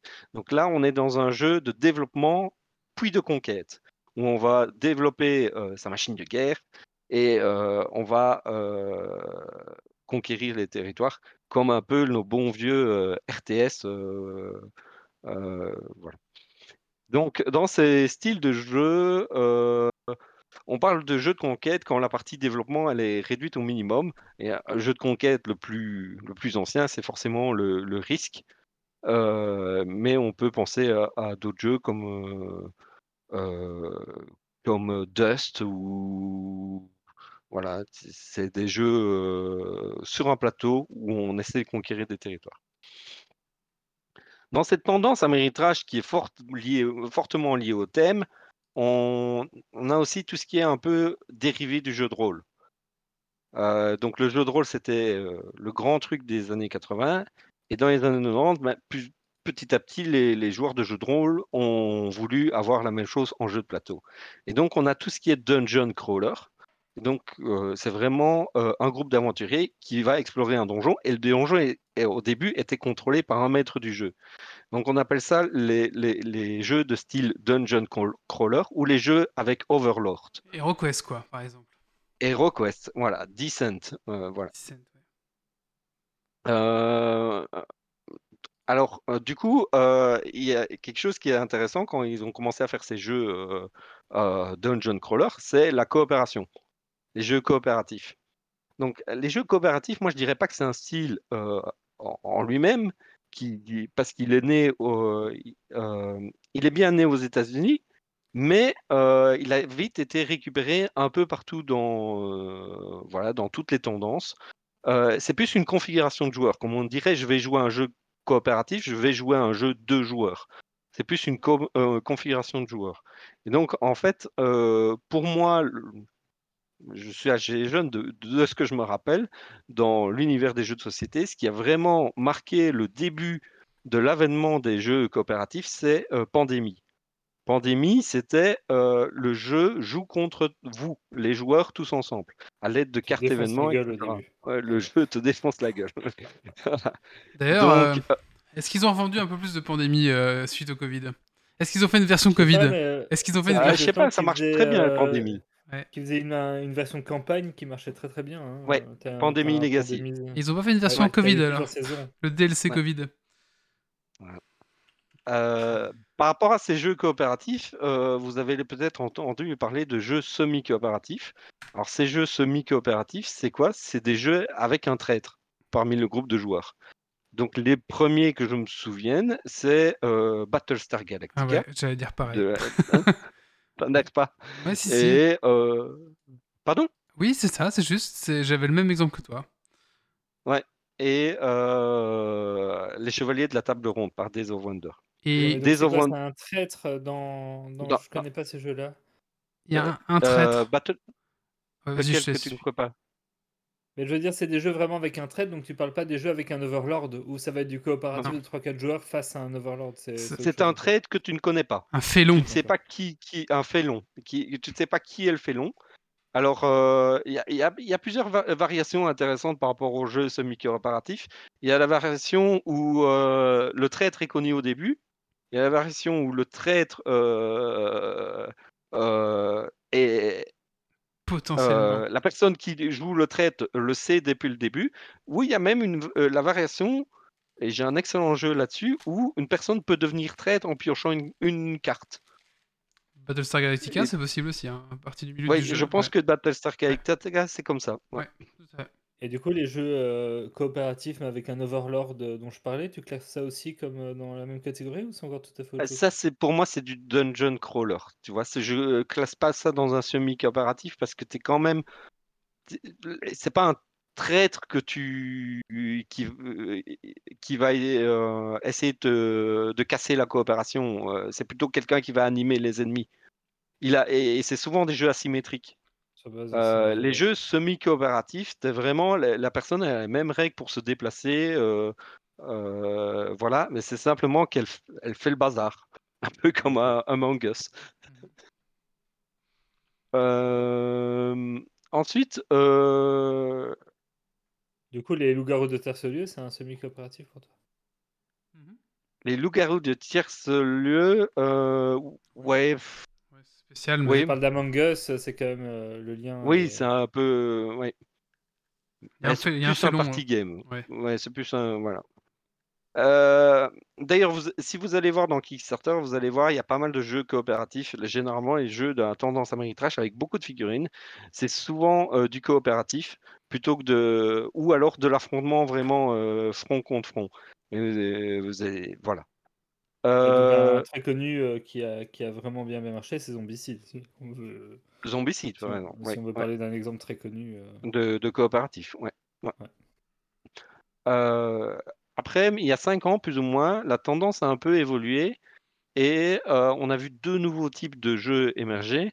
Euh, ce qu'on appelle l'Eurotrash. Hum, Voilà, Euh, c'est-à-dire qu'on va coller une mécanique plus venant de l'autre tendance euh, gestion, placement de ressources, etc., sur un jeu de conquête ou un jeu de euh, un jeu d'affrontement. Donc on peut penser par exemple, le premier que j'ai vu faire ça, c'est Cyclade, qui collait une mécanique d'enchère sur un jeu de contrôle de territoire, un jeu de conquête. Euh, une deuxième, euh, un autre style, euh, et là ça vient, qui nous vient des Amériques, c'est la tendance legacy. La tendance legacy, c'est quoi? C'est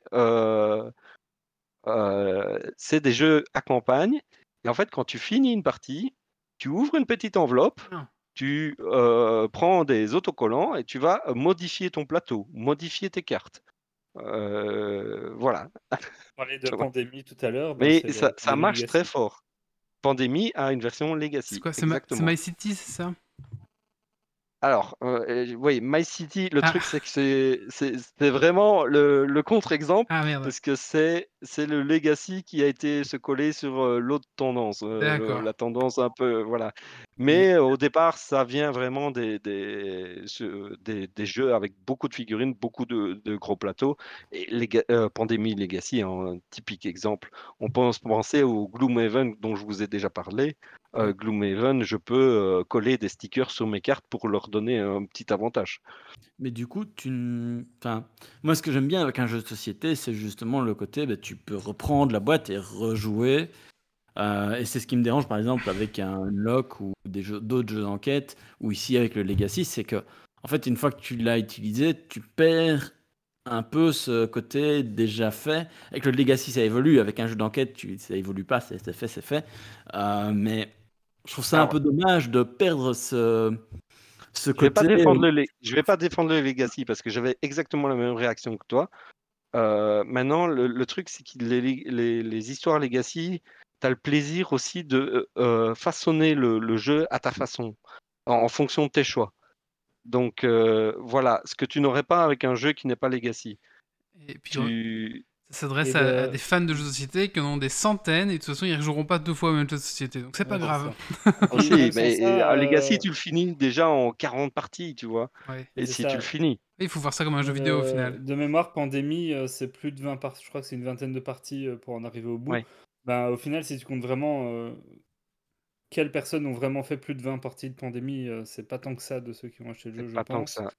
Et euh, après, tu as certains Legacy qui permettent aussi, et c'est le cas de Pandémie, il me semble, parce que quand j'avais regardé à l'époque, euh, c'est ce le souvenir que j'en ai, mais euh, qui vont te permettre de garder le jeu de base, c'est-à-dire que tu as toute une espèce d'aspect scénario qui va évoluer, mais même à la fin de la campagne de Legacy, il te reste le jeu, le jeu pandémique de base. Donc euh, au pire, tu as le jeu de base Ouais. plus euh, un aspect scénarisé euh, évolutif, donc tu tu t'y perds pas grand-chose. quoi.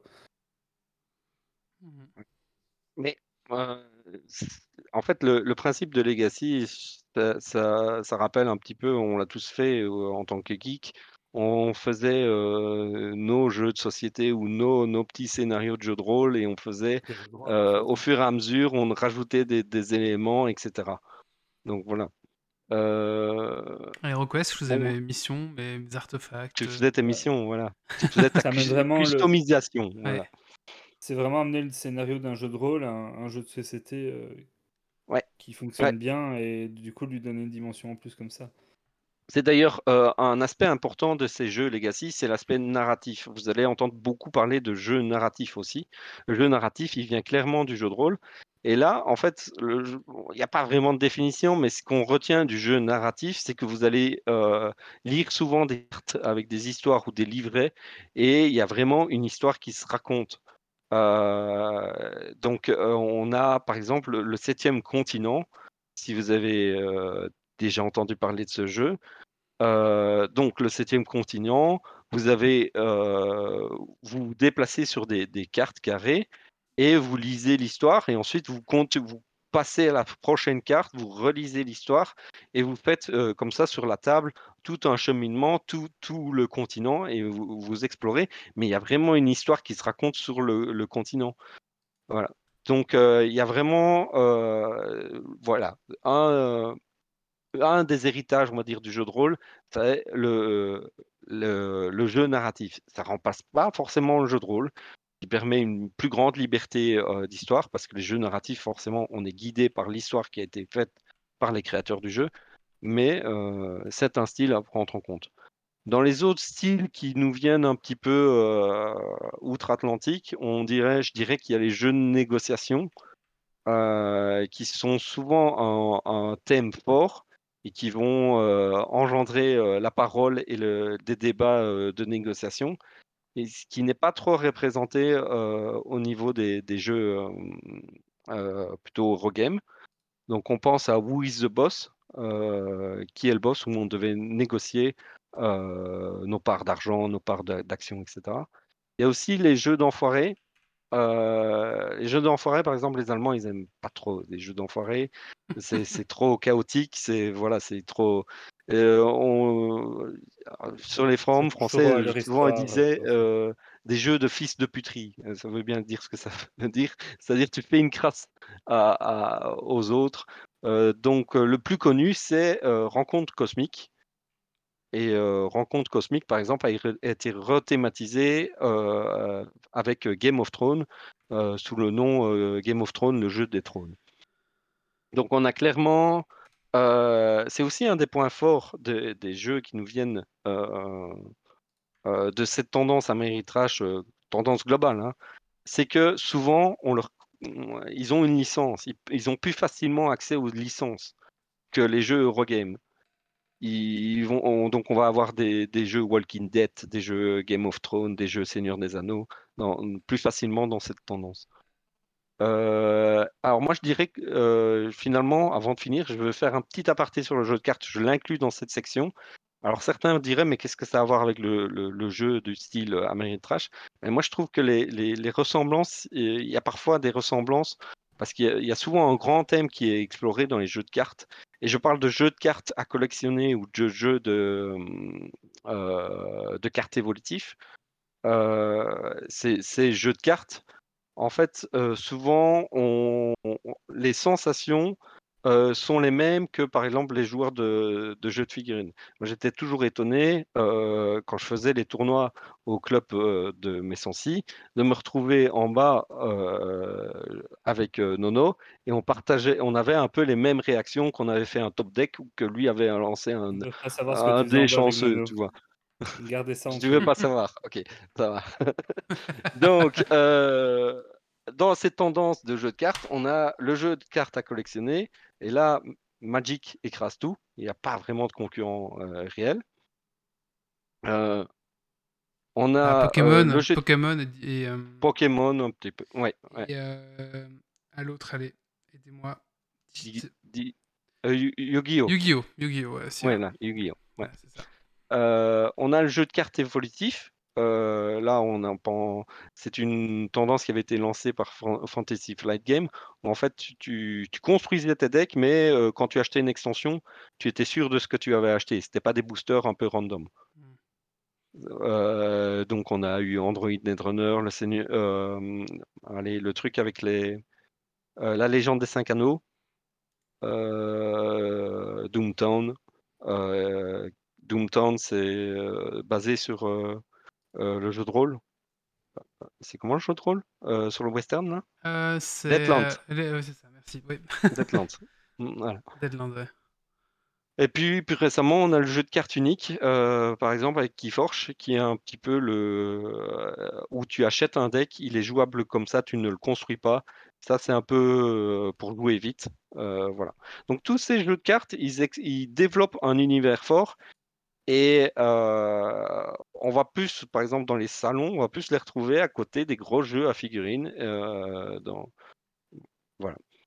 Euh, puis on a, on a aussi les jeux de deck building. Attention, et ça, je... voilà une petite définition pour Grumpy. Qu'est-ce qu'un jeu de deck building? Attention, un jeu de deck building, euh, c'est pas la même chose que faire du deck building. Faire du deck building, c'est euh, Wally qui prépare son deck euh, bien sagement à la maison avec les meilleures cartes Magic. Un jeu de deck building, C'est Dominion. par exemple, euh, Dominion, c'est tu fais, tu fais, tu construis ton deck en même temps que jouer, grâce à un système de rivière où tu achètes tes cartes. euh, Tu voilà. Euh, plus récemment, Star Realms, qui est sur un thème euh, Oui, meilleur deck building sans carte au monde. Oui, des il y a aussi le deck building avec les dés, Warriors. Oui, il y a aussi le deck building avec les dés. Mais qui a été aussi euh, dérivé en, en style jeu de cartes à collectionner, où là, du coup, tu fais du deck building sans que ce soit un deck building euh, comme avec des cartes Magic, puisqu'ils font plein de thématiques avec euh, des Spider-Man et autres, et où tu vas du coup créer ton deck en achetant des boosters. oui, c'est Dice Master. Et- Ouais, c'est ça. Mais c'est quoi Ouais. C'est une évolution de Warrior, en fait. hein. Ouais, c'est une évolution de. C'est c'est les mêmes qui les font, d'ailleurs. Donc voilà. Euh, alors, en résumé, je vais m'arrêter là, parce que je suis déjà assez long. La tendance euh, Ameritrash, on Euh, a quatre grandes. pas de gros yeux, t'inquiète. Non, ça va. On a quatre grands styles. Euh, le jeu d'affrontement Wargame, où là, ça va être du conflit. on pense à Warhammer, mais je, dans les Kickstarter, il, y a- il- il doit y avoir des jeux, c'est pas mon truc. Euh, moi, je suis plutôt dans les- le jeu d'escarmouche euh, assez léger, efficace euh, et vite fait.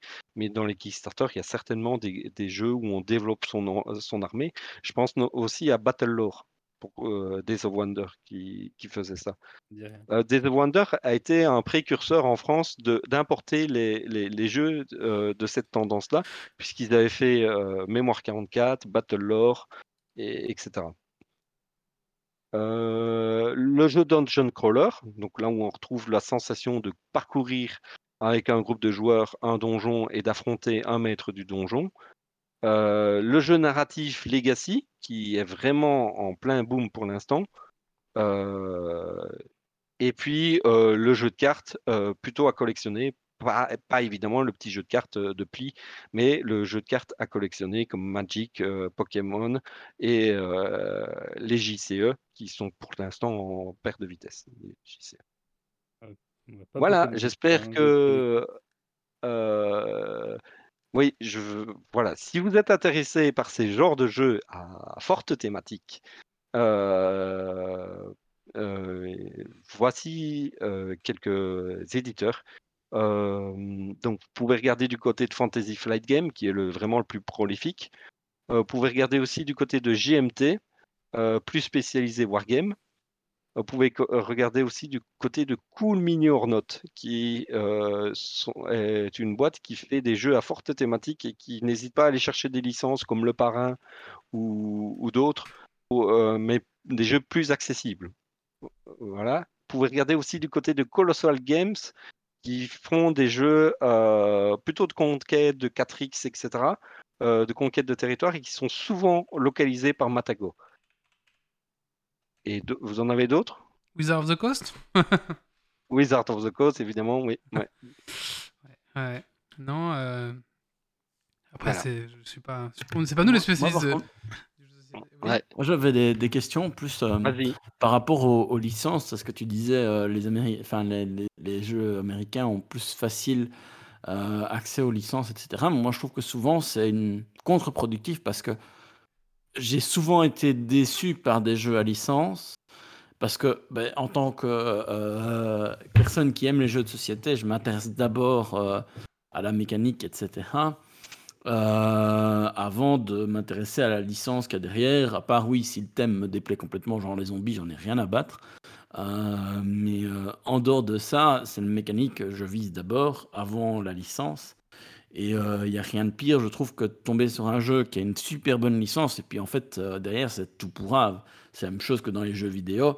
Euh, le nombre de jeux vidéo avec une forte licence et que derrière, c'est de- juste de la merde qui va vendre. Ça pourrait faire une chronique, ça ça. assez Ça pourrait faire une chronique, les jeux de société avec des fortes licences, mais des jeux tout pourris.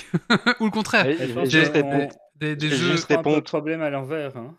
Ah, J'ai juste répondu à Wally. euh, en fait, il y a deux aspects par rapport aux licences. C'est vrai que les éditeurs américains ont plus facilement accès euh, aux licences, euh, mais il y a aussi l'aspect que euh, une licence, c'est un thème fort. Et un thème fort, si tu le mets sur un jeu de la tendance Eurogame, ben c'est un thème plaqué. En fait, tu remplaces le thème comme tu veux sur un, un- jeu de la tendance Eurogame. Donc euh, voilà. Après, euh, sur les, les jeux euh, à tendance à méritage, d'affrontement, etc., ça peut sentir aussi le plaqué ou ça peut ne pas être bien intégré. Et ça, c'est des déceptions que tu vois. C'était des déceptions. Mais faire attention que quand tu, quand tu achètes un jeu avec une licence, euh, dis- regarde un peu euh, la mécanique derrière. Est-ce que c'est vraiment euh, un jeu à forte thème ou est-ce que c'est plutôt un jeu qui va privilégier une mécanique? Si c'est un jeu qui privilégie une mécanique, pourquoi avoir mis la, li- la licence? Et Moi, j'ai Mhm. l'impression qu'on prend le problème à l'envers. C'est Oui. que euh, on est tous quand même des, des joueurs et amateurs de jeux de société à, plus, à différents degrés euh, autour de cette table. Et les jeux à licence, c'est avant tout des licences. Et donc, ça va s'adresser beaucoup aussi aux gens qui ne sont pas de base des grands amateurs de jeux de société. Et ça pourrait les amener à s'intéresser un peu plus aux jeux de société, à ce qui se fait de manière moderne et en dehors du, du Monopoly qu'ils ont l'habitude ou le souvenir. Et, et donc, même si le jeu au final est moins bon que le jeu dont il est tiré, s'il est, s'il est au minimum correct, euh, ça peut être une porte d'entrée pour plein de gens qui, à travers la licence, vont venir vers le jeu de société.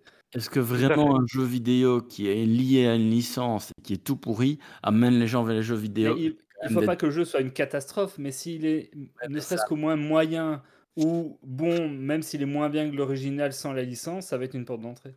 Attention, attention que les licences, euh, il y a 10 ans, elles étaient vraiment euh, sur des jeux pourris. Maintenant, je crois que les, les, les grands marketing de, de grandes licences ont compris que euh, il valait mieux demander à un éditeur reconnu ou un bon auteur de mettre notre licence sur un jeu comme ça que de vendre un jeu licence développé par, un- par trois mecs qui ne connaissaient rien du jeu de société dans leur studio. Et, franchement, les derniers jeux à licence que j'ai vus, ben, c'est sûr qu'ils vont récupérer d'abord un jeu qui a bien marché et vont lui mettre une licence. Euh, et finalement, euh, si le jeu a déjà bien marché sans licence, euh, c'est que du bon. Ça veut dire que la personne que Guillaume disait, que Doc disait, la personne qui n'y connaît rien, elle va récupérer quand même un bon jeu. Et franchement, ils sont en train de changer leur politique hein, là-dessus. Ils sont en train de plutôt faire des rééditions de jeux qui ont très bien marché et coller une licence que, que, de- que d'essayer euh, une expérimentation euh, un peu bizarre. Peut-être que c'est moi qui suis encore dans le passé sur ce coup-là. Allez, Ah, de- une dernière question. c'est- T'as dit qu'il y avait des jeux. Euro Trash, mais est-ce qu'il y a des jeux America, America Game? Non. non, mais non. D'accord. Le retrage, c'est vraiment le mix entre les deux, stan- les deux tendances. Ah oui, du coup, dans Après- l'inverse, je me dis Ouais. Ouais, voilà. Voilà, C'était un piège, une question. Merci en tout cas. peut-être qui arrivent moins chez nous et qu'on connaît moins. Peut-être, oui. Euh, merci beaucoup. Euh, et donc, la suite de ce triptyque, ce sera pour euh, bah, la rentrée. En septembre, En septembre. la rentrée. Voilà, la- oui, la rentrée.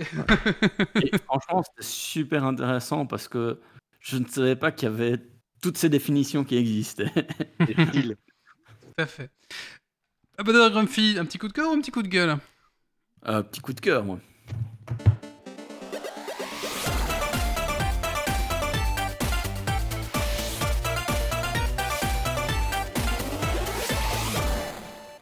Alors, mon coup de cœur, c'est un coup d'appétit, en fait, euh, pour un truc que j'ai goûté hier, qui est une tuerie absolue, qui est ceci, c'est un petit cuberdon, enfin un petit cuberdon, c'est taille standard, euh, au miel, et qui est à tomber par terre. C'est une tuerie, c'est horrible à manger, c'est vraiment bon. Euh, et c'est, pour l'instant, il n'y a qu'un seul endroit où on les trouve, euh, du côté de Namur, et c'est vraiment bon. Alors les Français, les cuberdons, ils connaissent peut-être pas, mais à la base, cuberdon, c'est un- une confiserie euh, assez connue en Belgique, euh, à la framboise, et puis il y a eu toutes sortes de dérivés. Et puis ben, ici, il y en a au miel. C'est Voilà. des petits Et, euh, cônes euh, de, de sucre remplis d'un, avec Ouais. un petit sirop à l'intérieur. C'est délicieux. Et ici, c'est Maison Fischer pour ceux qui veulent aller en acheter. Mais est-ce que faire une recommandation de bouffe alors qu'on est en Discord et pas autour d'une table à pouvoir nous faire partager Ah, et ça, goûter c'est pas un ban de l'équipe ça Ouais, ça c'est. Du coup, pour la, la rentrée, Gr- Grumpy nous apporte des cuperdons au miel de chez Fischer. Il y en a encore, parce Oh. que vu la vitesse à laquelle ça part. Enfin, s'il y en a plus, il nous amènera des autres Tiens, on n'est pas, on n'est pas Non, non, mais euh, je parle chez le fournisseur. Ah. Il y en a Ah bah, plus. il fera un autre goût. On me faudra un autre fournisseur. Mais non, il n'y en a pas. Il les mange devant nous en plus. Oh là là, ça y est, il a la bouche Bon, pleine. Marc, vas-y, euh, Allez, allez. Discord. Il a dit ce qu'il avait à dire. Il fera pas de point au dragon qui spawn comme ça. Euh, Cachez-moi ce cuperdon que je ne peux voir. Euh, Allez, maintenant c'est Doc qui va nous faire ses recommandations de livres pour l'été. C'est parti.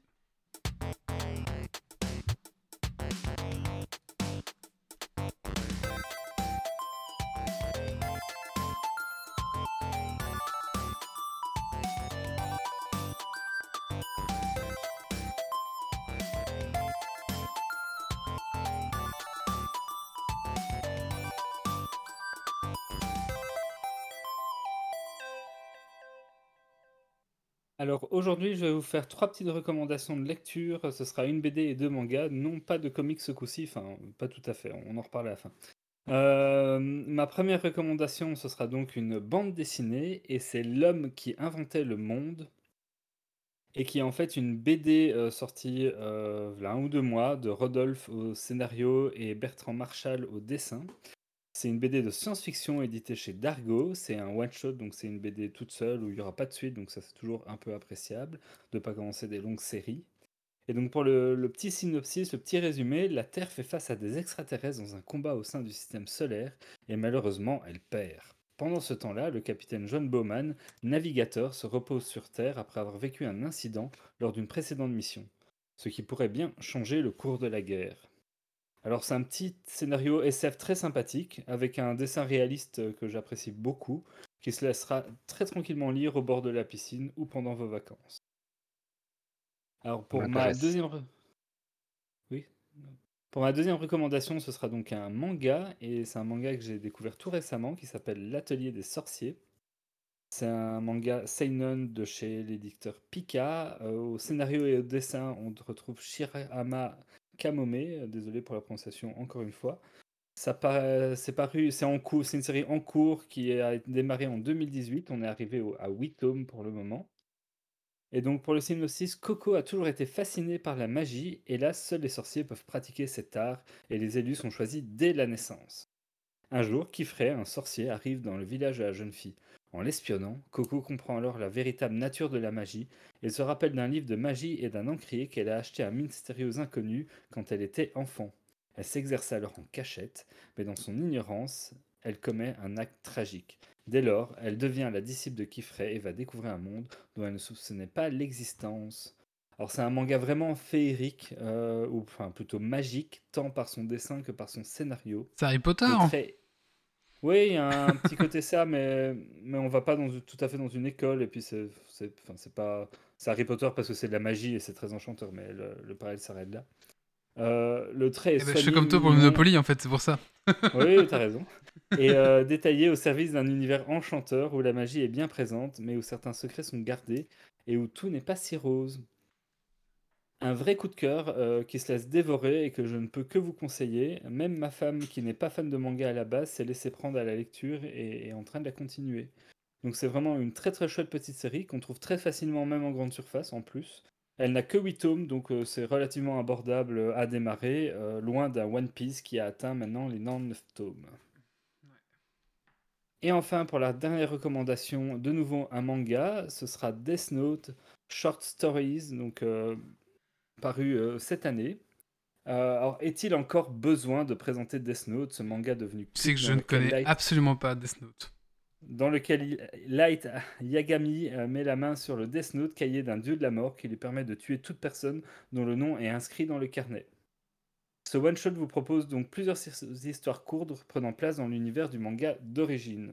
Alors pour ceux qui connaissent pas Death Note, je peux que vous conseiller. Alors c'est sorti quand même il y a 15 ans, Death Note, 15 ans après la, la fin de la sortie de Death Seulement Note. donc 15 ça ans ne rajeunit pas. 15 ans la fin de la sortie, de l'apparition. Donc euh, 15 ans la- l'apparition du dernier tome. Donc on- ça nous rajeunit quand même pas tout à fait. Honnêtement, Wally, tu nous déçois. hein. Ouais.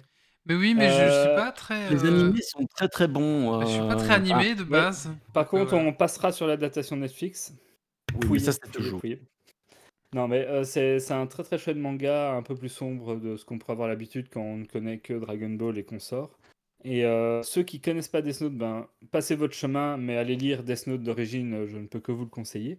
Ceux qui ont bien aimé Death Note et qui sont un peu nostalgiques, ben, ça sera une petite Madeleine de Proust à, lire tranquillement, ce petit manga inattendu qu'on n'attendait plus 15 ans après la fin de la série. Et enfin, pour terminer, c'est un bon plan, euh, donc c'est pas une recommandation de lecture, mais plutôt un bon plan financier, puisque DC Comics, euh, comme à peu près tous les étés, fait une opération spéciale pendant laquelle une série de hum, comics de la gamme sont à 4,90€ le comics. C'est à partir du 16 juin dans vos librairies. Et vous pourrez retrouver euh, Batman Bane, tome 2 Batman Deathstroke, Batman le Pingouin, Batman l'Asine d'Arkham, Joker, mauvaise fréquentation, Harley Quinn Rebirth, Les Sirènes de Gotham, que je peux, qui est très très chouette, que j'ai en VO et que je vais peut-être reprendre en VF du coup. Justice League Forever Evil, Suicide Squad Rebirth et Justice League Suicide Squad. Donc à chaque fois, c'est les premiers tomes de ces séries-là. Une bonne entrée en matière pour découvrir, euh, pour pas très cher. Un chouïa moins quali que les mangas avec les hardcovers, mais à ce prix-là, on en redemande. N'hésitez pas pour cet été. Merci Grumpy. Voilà donc les- euh, Grumpy, merci Doc. Merci Doc. Donc les petits conseils de Doc, Merci, Doc. Pour, euh, pour cet été. Donc voilà, si vous voulez un peu lire euh, sur la plage, tout simplement. Allez, euh, écoutez, Est-ce qu'on fait le Dragon Quiz Point ou euh, non du coup euh, On est que On peut le 3. faire, c'est des Dragon Quiz. Point. On est que 3, on le fait quand même. avant. Ah oui, je sais, j'ai pas oublié. Et moi aussi, j'en ai un. Allez, coup de cœur, c'est parti.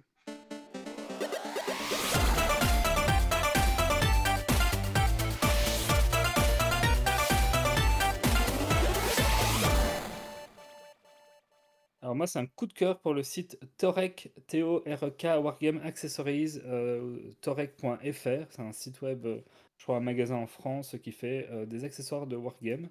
Donc vous retrouvez des tapis un peu en, type tapis de souris, des, ta- des tapis de jeu, un peu des décors en 3D, des accessoires de jeu, donc des trucs imprimés en 3D pour marquer vos unités, des, lattes avec 2, 3, 6 pouces, des objectifs à placer sur la table, ce genre de choses. Et j'ai eu une petite mésaventure avec eux, puisque suite à une commande euh, livrée en point mondial relais, je, c'est pas leur faute, mais je hais mondial relais. euh, le mondial relais qui est censé sélectionner automatiquement le, point relais le plus proche de mon domicile a décidé que le plus proche était une librairie en plein centre de Bruxelles, c'est-à-dire à 50 km et 50 minutes de chez moi. Je les ai quand même contactés voyant ça en mode il y a moyen de changer parce que là je vais pas aller le chercher le colis. Faut pas déconner non plus. Euh, après deux trois échanges par mail où ils me disent ah j'espère que vous pourrez quand même aller le chercher machin machin et que je explique ben non et que autour de chez moi dans un rayon de 10 km il y a quand même quasiment une trentaine de points relais il y a moyen de faire mieux que Bruxelles à 50 km.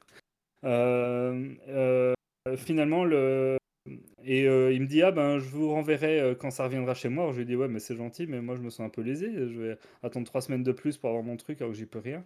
Et finalement le gars m'a gentiment rappelé, euh, a été hyper commercial, hyper agréable au téléphone et a accepté de directement me renvoyer un colis. et je crois qu'il me l'a carrément renvoyé à mon adresse et pas en mondial relais.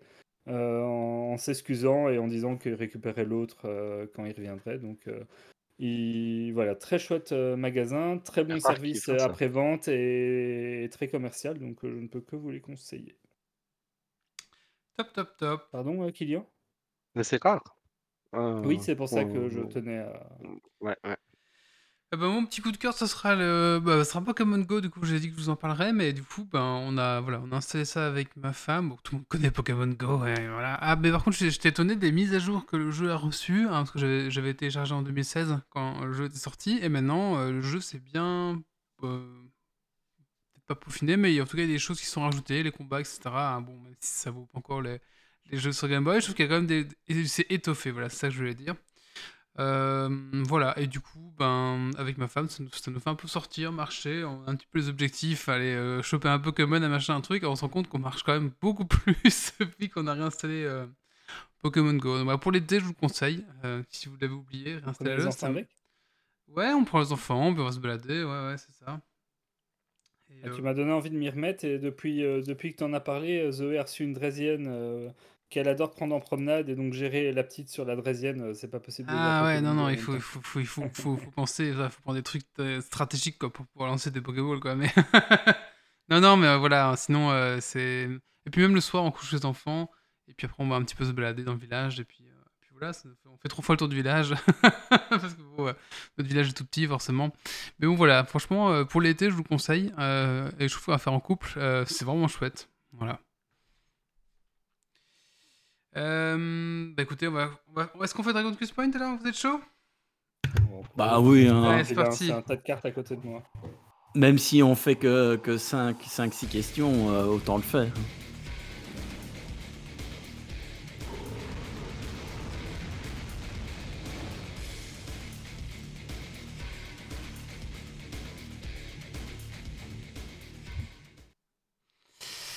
Bah vas-y, euh, je t'en prie, euh, explique peut-être ce que c'est le, le Dragon Quiz, puis on se lance. Ouais, aujourd'hui ce sera un Dragon Quiz Point, donc un petit quiz basé sur euh, le super quiz des jeux vidéo que j'avais reçu une fois à Noël exprès pour faire des Dragon Quiz Point pas inspirés. Euh, donc c'est des, c'est des cartes, on va retrouver six thèmes. ben, je propose déjà d'en faire une de chaque et on verra bien à ce moment-là. Alors Ouais. c'est des cartes, je décline toute responsabilité t- quant à la réponse qui est inscrite dessus, c'est-à-dire que c'est la carte qui fait foi avec la réponse qui est dessus et vous pouvez me sortir Google tout ce que vous voulez, pas d'accord, euh, avec des preuves et tout. Bah non, c'est fallait donner la réponse de la carte. euh, voilà, voilà. comme Ça sent le truc poids. C'est des Bah, après, cartes ça qui datent dépend, de euh, 1990, hein, la bien sûr. vétusté des, des questions, mais je crois que celui-là, ça va encore. Vous êtes prêts? Ouais. Allez, petite question héroïne et héros. Suivant les pays, les Pokémon portent des noms différents sauf un seul, lequel? Pikachu. Oui, un point pour Wally. Quel qui prend les points d'ailleurs euh, Je vais les prendre parce qu'à mon avis, je serais pas très Super. fort. Y tu directement dans le. N'hésitez pas à jouer. hein. Ouais, ouais. Vous pouvez Ouais. marquer les points même quand on a dit la réponse. Oui, surtout quand il n'y a pas beaucoup de personnes aujourd'hui. Ce soir, euh, c'est Non. foot et c'était beau temps. Alors, euh, c'est mort. hein. Ah, Si les gens préféraient le foot à Geeks League, Ah, ils ne méritent ça. pas. Ouais, ça, c'est- Dommage pour eux. Je crois qu'ils aiment mieux la... ils aiment surtout mieux la bière. hein. Ouais, c'est peut-être ça. Ouais. Sortir après tout ça. Ouais, Bon, ça bref, hein. musique Contre, j'ai pas le Twitch. dans les jeux vidéo. Dans Fortnite, je sens que vous allez être expert là-dessus. Quel instrument de musique utilise-t-on pour accomplir un défi? Guitare? Une guitare? Non. Un synthétiseur. Hmm, c'est pas ce qu'il y a écrit sur la carte, mais c'est pas Un le... piano. Un piano. Ouais, presque. Piano électrique. Euh, Une Électronique. guitare piano. Non. Il a une caractéristique, ce piano. Un piano à queue. Une caractéristique de taille. Un piano électronique. Un petit piano. Un piano géant. Électrique. Oui. Un piano piano. Un piano géant. Bravo. Oui Oh. Ah, j'ai dit que je voulais la réponse de la carte. Hein. Putain, c'est une catastrophe. Euh... Ça, je vois même pas de quoi ça parle, on va pas prendre celle-là. Ah. Euh, Ah, mais Ça peut être marrant aussi, hein. De toute façon, les deux Ça autres, peut être marrant aussi. hein. C'est un manga qui se déroule dans un jeu vidéo et qui a été adapté en série télé, en film et en jeu vidéo. Comment ça s'appelle-t-il? Non, Overlord? Non. Hmm. C'est Il y en a beaucoup. ouais, non, c'est c'est que- quelque chose, quelque chose online. Euh, Ah putain, je pense que je, je vois le truc. Il faut juste que le, le nom me revienne. Dofu. Je vois pas du tout. On peut faire une autre. euh. Je vous laisse réfléchir le temps de- d'en trouver une autre. Euh, Oh putain. En plus, il est sur Netflix, si je me rappelle bien. Sword Art On- Online, on dit. Oui, ça, je pensais à celui-là. Sword Art Online, c'est ça. Ouh. Donc un point pour. Volusian Mead et un point pour Wally parce qu'il a répété bien gentiment Eh le, oui. le chat. Ça fait partie du jeu. J'ai pas regardé la chatroom. C'était con. voilà. Alors, dans la série Mario Kart, un peu plus de sérieux, s'il vous plaît. Qu'est-il impossible ah oui, mais il y a des choix, il faudra répondre vite. Qu'est-il impossible de faire avec les bananes?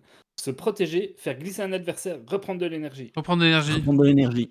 Ouais, Wally est le premier. Alors, alors. euh, hmm.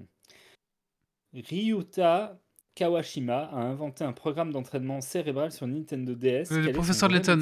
Professeur Letton. Ah, il est euh, neuropsychicien. Neurodocteur. Ouais, au plus général. Ouais, c'est docteur, mais il y, a- il y a docteur dans ce qu'a dit Wally, donc ça, ça va compter. Il explose des scores. Alors, euh... on trouve une bien. C'est le programme d'entraînement cérébral. Hein. Mais bon. Combien de zones propose le portail Toypad de la série Lego Dimension pour poser ses figurines? Oh. 6. Non.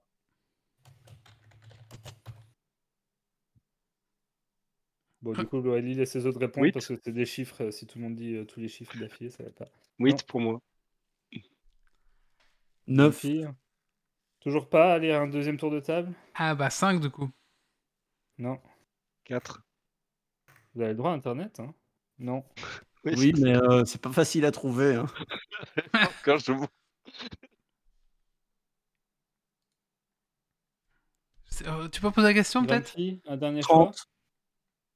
Combien de zones propose le, le portail Toypad? Donc c'est vraiment le truc physique sur lequel Ah. on pose ses figurines. Il y, a, il y a un certain nombre de zones sur lesquelles on peut poser les figurines. Euh, Oui, mais avec ou sans le Lego? Dimension. Bah 2 du coup. Non. Euh, Bah 3. si. Je comprends Ouais, pas. Trois. Grumpy 3. Ouais. Ah, le centre c'est aussi une zone? Ah oui, en effet, Ouais. ouais. Voilà, je crois que j'ai fait 6 questions. Je sais pas si vous voulez continuer un peu. Euh, bah, c'est bien, je pense. Hein. Vous voulez encore me donner des points, c'est ça? Aussi, bien pour moi. Je sais pas pourquoi. Allez, une dernière parce que rien qu'en la regardant, je la trouve très fun, on terminera là-dessus. Attention, attention, je le veux fort, clair et, et correspondant à ce qui est sur ma carte, donc c'est pas gagné. Euh, Quel est le cri de guerre des lapins crétins? Ah Ah Je sais pas. Oui, Bois Je pense que Grumpy l'avait. Ah, euh, c'est on va lui bois. Ah, oui, d'accord. Pauvre Grumpy. Et les, les- les réponses comme ça, je te les laisse parce que bon. euh, voilà, on a saturé les micros. Désolé, hein, les gens qui nous écoutent euh, au Désolé, casque. hein. désolé. Moi, je pense que les... ils sont encore rigolos, les petites questions de ce jeu. Et du coup, bah, je suppose que Wa- Wally gagne, c'est ça? Wally gros paquet 4, si avez pas 3. d'inspiration un autre jour. Ah, Grumpy 3 quand même. Ouais, J'ai bien fait me méfier. 3 Ouais, ouais. c'est ça. toi On a 3 mis les aussi. Ouais, je te mets. Bah écoutez, on va clôturer ici le podcast, je pense. Bah du coup, pour une fois, ça sera un court podcast. Euh, Oui. Mais du coup, Vol- Volution Med a quand même gagné euh, un point. Ah oui, du Parce coup, que- euh, Ouais, on va Med. lui filer un jeu, mais du coup, Méo est pas là. Mais Est-ce On- que tu as déjà donné le jeu de la fois passée au gars qui l'avait Oui, gagné oui, oui, là il, il m'a recontacté, je lui ai donné. Euh, donc, Volution Med, je te recontacte sur Twitch euh, dans la semaine et je te donne ton petit jeu, d'accord? Je Voilà. me demande s'il n'est pas sur notre Discord aussi. Je crois qu'il t'a pas entendu, euh, les oreilles marchent plus. Ah oui, c'est ça. Oui, ou alors, si- oui, si, si- si- ah si tu es sur notre Discord, euh, pas grave, j'ai pas d'ordi qui encaisse. Non, mais t'inquiète, les jeux qu'on te donne, ils sont tellement pourris que ça tourne sur un grippin. ouais, ça, ça, ça tourne surtout. Hein. Mais euh, euh, écoute, on filera quand même ta clé, tu pourras l'offrir à qui tu veux après, bon, c'est pas grave. Voilà, on va clôturer, clôturer ici le podcast. Euh, bah, J'aimerais remercier encore Jean-Philippe bah, de- d'avoir rejoint euh, pour parler donc, de enable.lu. Donc c'est- il faut des impressions euh, 3D, notamment des membres, des prothèses euh, pour les enfants ou, autres. Euh, donc si vous voulez les contacter ou si vous voulez les aider, ben, vous pouvez nous laisser un commentaire dans, ce, dans le podcast, envoyer un message à Geeks League, on, on transmettra, il n'y a aucun problème. Ou alors sur leur Facebook, je pense, voilà. Euh, bah, merci à mes chroniqueurs, merci euh, aux gens de la chatroom. Euh, J'aimerais vous rappeler que Geeks League, euh, bah, il y a encore un Geeks League dans, dans 15 jours, après ce sera les vacances. Voilà, donc on partira bah, presque deux mois. du coup en vacances. Et on reviendra donc le 3 septembre ben, en présentiel, donc tous en vrai autour d'une table avec des vraies bières, avec tout ça. Donc voilà, ça sera un petit peu la fin du, des retransmissions. En sachant qu'on gardera, je pense, quand même un format euh, Discord, genre euh, tous les trois podcasts, on va faire un podcast euh, en, ligne. Voilà, on va, voir un petit peu, mais normalement, c'est ce qu'on avait décidé. Écoutez, on va clôturer ici le, podcast. Merci à tous et rendez-vous dans 15 jours. On vous rappelle qu'on est sur Discord aussi. Si vous aimez un petit peu ben, Geeks si vous donnez votre retour, si vous voulez partager. On y est bien, on discute. on y est papote. bien, ça discute, ça papote assez bien. euh, voilà, ça parle texte, ça parle un peu de tout, on rigole. Enfin, franchement, l'ambiance c'est assez sympa, je trouve. Euh, donc voilà, n'hésitez pas à nous rejoindre. euh, Il y a les liens dans, en commentaire, un peu partout, vous pouvez les retrouver. Et puis on a aussi une boutique si vous voulez acheter des goodies, etc. Euh, à l'effigie de Geeks League, voilà. Allez, on vous laisse ici. Rendez-vous dans 15 jours pour le dernier de la saison 11. Et surtout, d'ici là, ne lâchez rien. Ciao, ciao Bye bye. Bye bye. Alerte. Dépressurisation atmosphérique. Évacuation immédiate du personnel. Evacuation order. Evacuation order. Evacuation order. Evacuation order.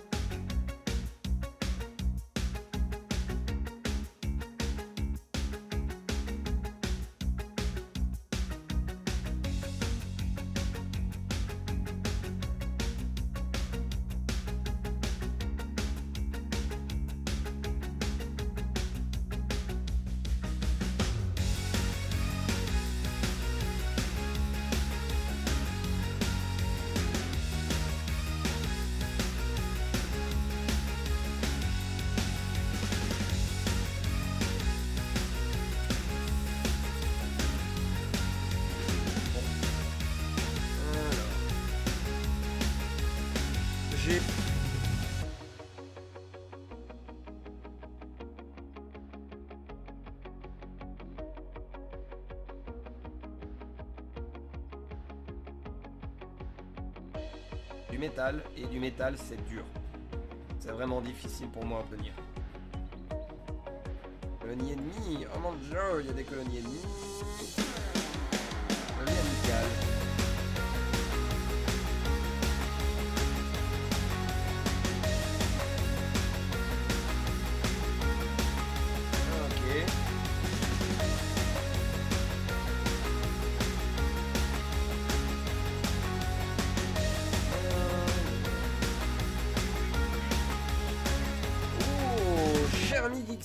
Comment vas-tu? Comment s'est passé le podcast Euh, J'imagine que ça s'est très bien passé pour ne pas changer.